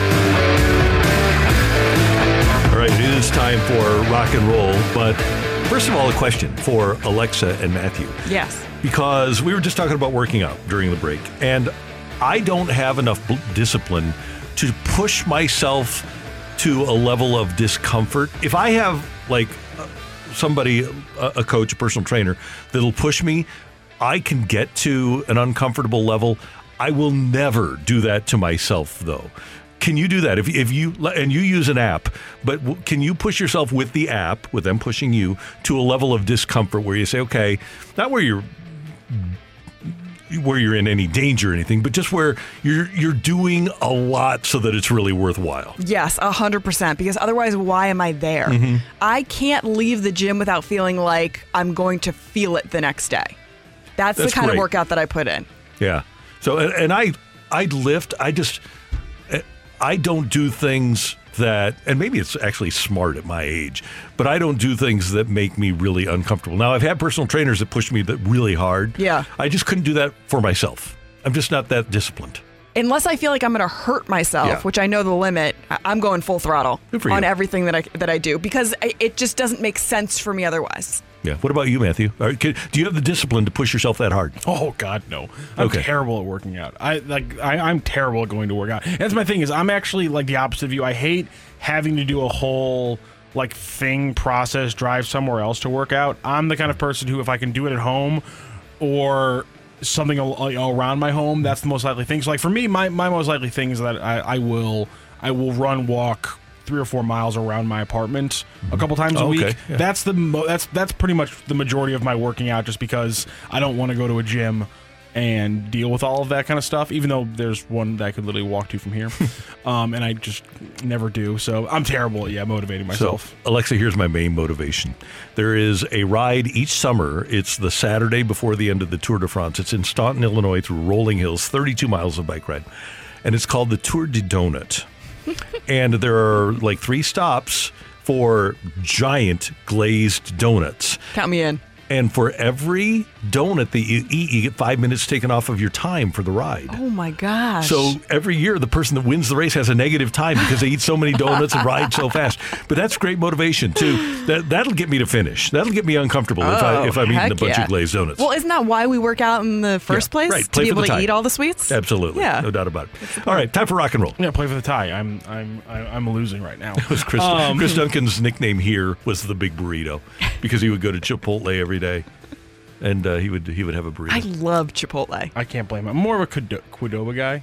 Qdoba. I think it's Qdoba. Qdoba. Qdoba. Yeah. Qdoba. Qdoba. Whatever. And what was Mike Ryder's here? I like I think uh, I think I think Dunk called it Chipotle, Chipotle. Yeah. and it's Oh, yeah. Chipotle. Of course he Yeah. did. Chipotle. Chipotle. That's another one. yeah, Chipotle. Chipotle's my Yeah. favorite one. You know, Oh, on the bag it says the only thing that's tough to pronounce here is our name. That's right. Like all the ingredients are fresh, right? Here, avocado, peppers, and stuff. Yeah, and yeah, so- it's- yeah, it's yeah. not- yeah, They've caught like- on. Yeah, they're that's smart. good. That's that's a smart one. Yeah. Um, speaking of getting some good old food and maybe even getting it delivered, last night in Pittsburgh in an A10 battle, Loyola Chicago was facing off against Duquesne, and apparently somebody on the video board got a little hungry because just before a stoppage early in the second half, here's what happened on the broadcast. We'll let it go into the bench, and Loyola would take over 10 minutes before we get a stoppage.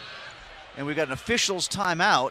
And somebody came on the floor on the far side looking for an Uber Eats delivery or something there. Is carrying some McDonald's. Oh, this has to be one of the uh, all-time I'm actually not kidding. No, I- no, I this think- is the I truth. I think that's what's happening. This guy's in the corner. Looked like he was he going to deliver the the McDonald's to somebody on the court? Can we rule that out? He's. I mean, I think that's an Uber Eats sticker. Is that what that is? I'm trying to get confirmation. Uber Eats, yes. Maybe I'll put my hand up. I'm getting a little hungry. You can bring it over here. So we saw the stoppage. The, the man was Usher. Let's see if we can see this. No, this is going to be the turnover in the quarter. There he is, There- right oh, no, there he in the corner. Yeah, Yay, yay. So this a- guy is actually. Who's he delivering it to? The ref. The, The ref said later. Give it to me later, not now. Philip Alston's done a lot. I didn't think he needed a Big Mac for sustenance in the middle of the game. I know, but I'm not. Well, the official out there, Tim, he, he distanced him like, I didn't say now. It was finally Oh, reported by the Pittsburgh Post Gazette's Abby Schnabel that it was someone on the video board who did in fact order the McDonald's. They did get it delivered to them, but there is not yet an answer for how an Uber Eats delivery person got into the stadium without a ticket. I like that play by play more than anything else that could have been going on on the court. I'd listen to that all night long. That was great. Oh my gosh. Play by play of him eating the burger and the fries, Here's the the thing, shake. and here's kind of what my next big question was going to be. First of all, I don't think I've ever seen anything like this. It's absolutely insane. My two things. One, would you ever Uber Eats food to yourself at an arena like this? And two, if this is what happened to the delivery person, would you have the guts to actually sit there and eat it? It was somebody that was working there, though, Yes, right? it was they were working. They were working Absolutely, the I video board. would then, yeah. Oh God, if my, if it stopped the To your game, job? if it Arena stopped food the game, though has oh my God, has improved Has. leaps and bounds, Yeah. but I don't know if there it has because sometimes it's just nachos and a hot dog. So Right, that's like a high school gym, right? Right. LaSalle, something like that. But here's the thing: if if if you're if you're working, it's no different than us having Uber Eats deliver food to us. They just didn't anticipate the guy walking on the court, right? Exactly. It's the same thing as bringing a lunch pail. You Yeah. just pull it out of your pocket rather than, you know, a guy just handing it to you. But yeah, the fact that he stepped out onto the court, like reliving his glory days from when he was a player. And what's the guy doing? He literally, and it, it's crazy too because there's a pass to the corner where the guy walks on. I mean, so like he is a foot away from the closest two players on the court when he walks on. I mean, the players are right there. It's not like he walked on when the play was on the opposite basket. He walked on when he was a foot away from other players with the ball in their hand, just like confusingly looking around.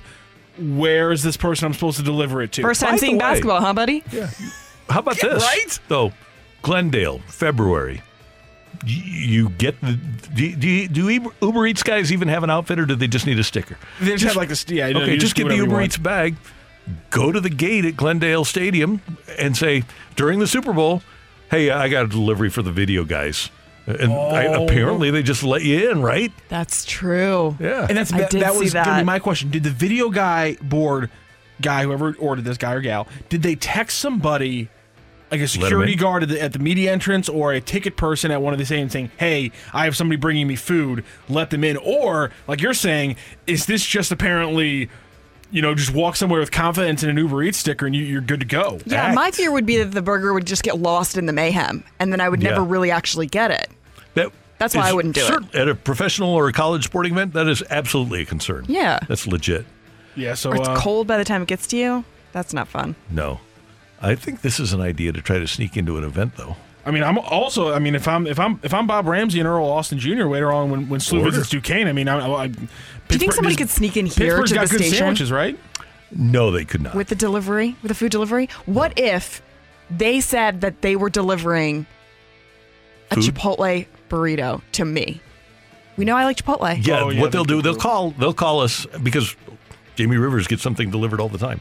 Uh, so, but they'll, what they'll, the front desk will call us and say, "Hey, even if you're here in the studio, hey, we've got a delivery for you," and then we can just go out and grab it. All right, smugglers can't use that. So Yeah. cross that off your list. Always thinking though. Yeah, I do. Yeah, definitely to get into a stadium though. I'm here. I'm here for it. Yeah. We should try it, Randy. Let's give it a try. Okay. Yeah, sta- Uber Eats. What what stadium can't career. we get into? So- Like you said, Super Bowl seems like a good plan.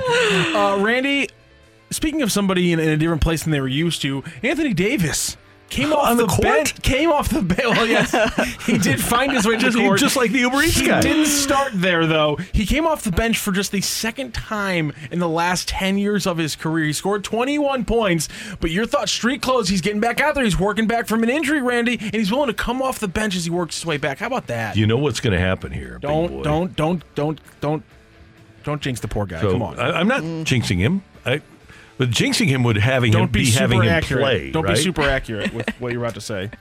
What I'm going to say is that to the chagrin of one Kerry Davis, the Lakers are going to make the play in. Right now, they're only a game out of the play in. At the very least, they're going to make the play in. They're only two games behind the number six seed Mavericks. The Lakers are going to be in the playoffs. And all the Laker haters are going to go nuts, and I'm kind of one of them. Uh, are they really going to be in the playoffs? Yeah, they're only two games out, and now they, they made a trade. They've they've en- enhanced their talent level. AD, if AD is healthy, they're going to be fine. After that horrific start, they're playing well. LeBron's playing as well as he ever has. Yeah, they're going to make the playoffs. So he's just putting the entire team on his back. Yeah, he's unbelievable. But he- here's the pro- Willing 'em. here's why I think they might not make the playoffs. It's a guard league, ladies and gentlemen, and they have the two worst guards in the NBA. Patrick Beverley is statistically the most useless guard to have on the on an NBA roster. he right brings now. what Scott Boras would call the prestige factor because he's such a jerk and he makes everybody around him. He, he gets people to focus. It's like Conrad Dobler gets people to focus on other things rather than their game. And while Russ is doing better and he's kind of accepting his role a little bit more, he's still just an inefficient scorer on a team that needs people who can hit jumpers. I'm But- I'm, I'm, I'm still down on the Lakers, but I'm, I'm, I'm happy for Anthony Davis. Though. Utah is Mm. flawed. We knew that what has happened to Utah was going to happen. Minnesota is flawed. Uh, Dallas, even with Luka, is flawed. It they're- they'll at the very least Lakers. You heard it right here. They're going to make the play in. They'll be uh, seven, eight, nine, ten. Thank you, Matthew. Thank you, Randy. And we thank you for tuning in to the opening drive. Coming up, we're gonna. Do we have tickets to give away? Let's give away some tickets to Yeah. uh, Adam Sandler. Let's do that. And we've got a balloon party with T Mac and Ajax coming up here on 101 ESPN as well. You're back to the opening drive podcast on 101 ESPN. Presented by Dobbs Tire and Auto Centers.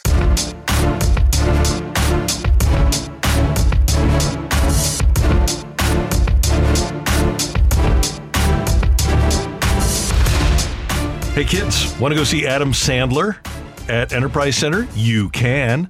We've got a question for you coming up, but every day this week we have your chance to win a pair of tickets to see Adam Sandler live at Enterprise Center on Friday, February 10th.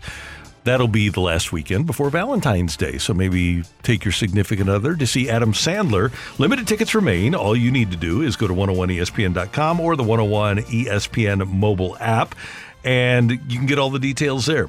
Plus, you can find a bounce back chance to uh, register to win free tickets. But right now, we've got a pair for you, and all you need to do is correctly text in to our text line 314-399-9646 with the answer to Matthew's question, which may or may not be too easy.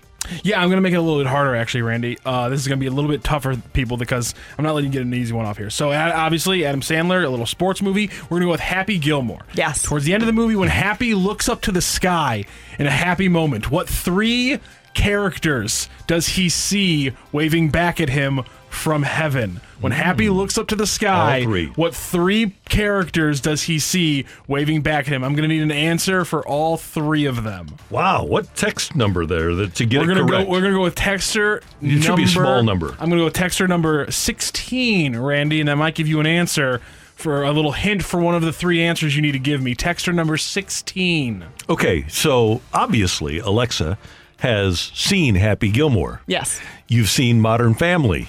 Yes. Did anybody change more than Julie Bowen from Happy Gilmore as Happy's girlfriend to Modern Family? I would have never recognized her as the same person the first time I ever saw Modern Family. But she still looks so young in Modern Family. Fantastic, yeah. Unbelievable. Yeah. Beautiful. But yeah, you're right. You don't really recognize her. And She, she changed a lot. she did. But uh, both roles were great as Claire and as, uh, I don't even remember Happy's girlfriend's name.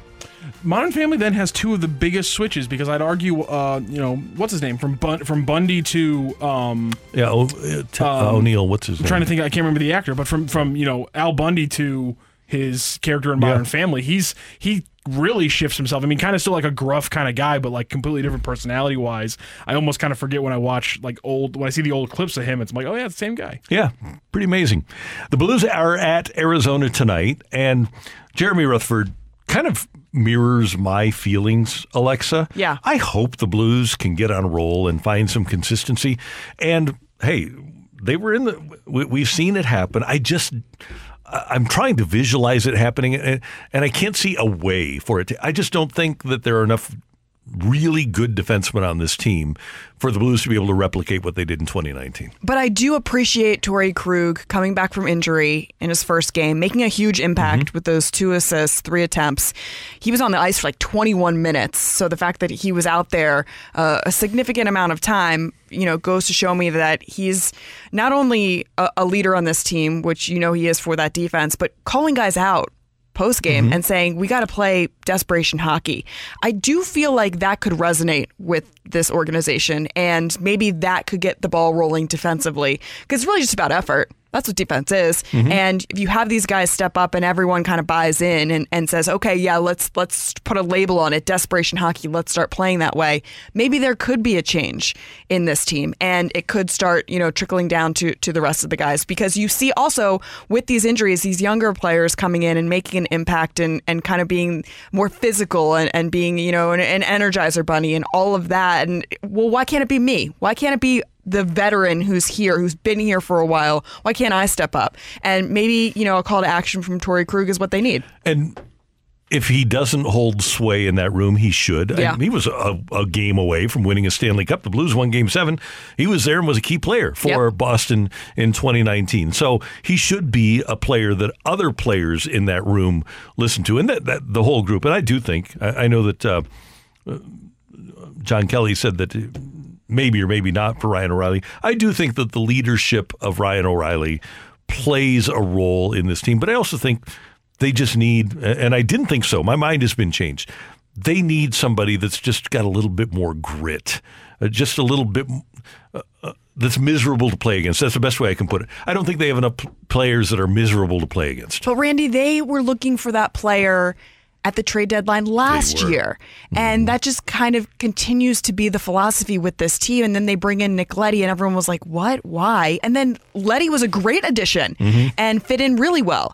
And so for me, it's like, but do they really need that player? Is that, I mean, I guess you're looking for that top defenseman to pair maybe with Parayko or, or that guy to really step up and be the, the big physical brute presence. Yeah. Um, yeah. Where are they going to get that? Who are they going to get that from? Hopefully, that'll just be a young player that they bring in that that grows into the role. So Yeah. you have pregame intermissions, post game tonight. You have my permission tomorrow morning if you want to show up at. 3:45 rather than 3:35 in the morning as we prepare for the show. You have you have my permission. Okay, I appreciate that, Randy. Bright eyed and bushy tailed three thirty in the morning. I'll do it. Great job by our producer engineer, the one, the only Matthew Rocchio. Pleasure. And Randy, we got an unbelievable amount of answers to that trivia Oh, good. question. Correct I- ones? uh, yes, we could we could we could have gone texture like 116 and and I think it was still would have been in play. Good. Enjoy Adam Sandler. And Alexa, we'll see you tomorrow in the morning. Sounds at good. 645 or whatever. I'm just joking. Thank you, Randy. That's Alexa. I'm Randy. And for all of us, we thank you for tuning in, texting in, and being a part of the show. T Mac and Ajax with the balloon party next. And for all of us, until tomorrow morning at 7, have a great day, St. Louis. That's right. You've been listening to the Opening Drive podcast on 101 ESPN and ESPN.com. Presented by Dobbs Tire and Auto Centers.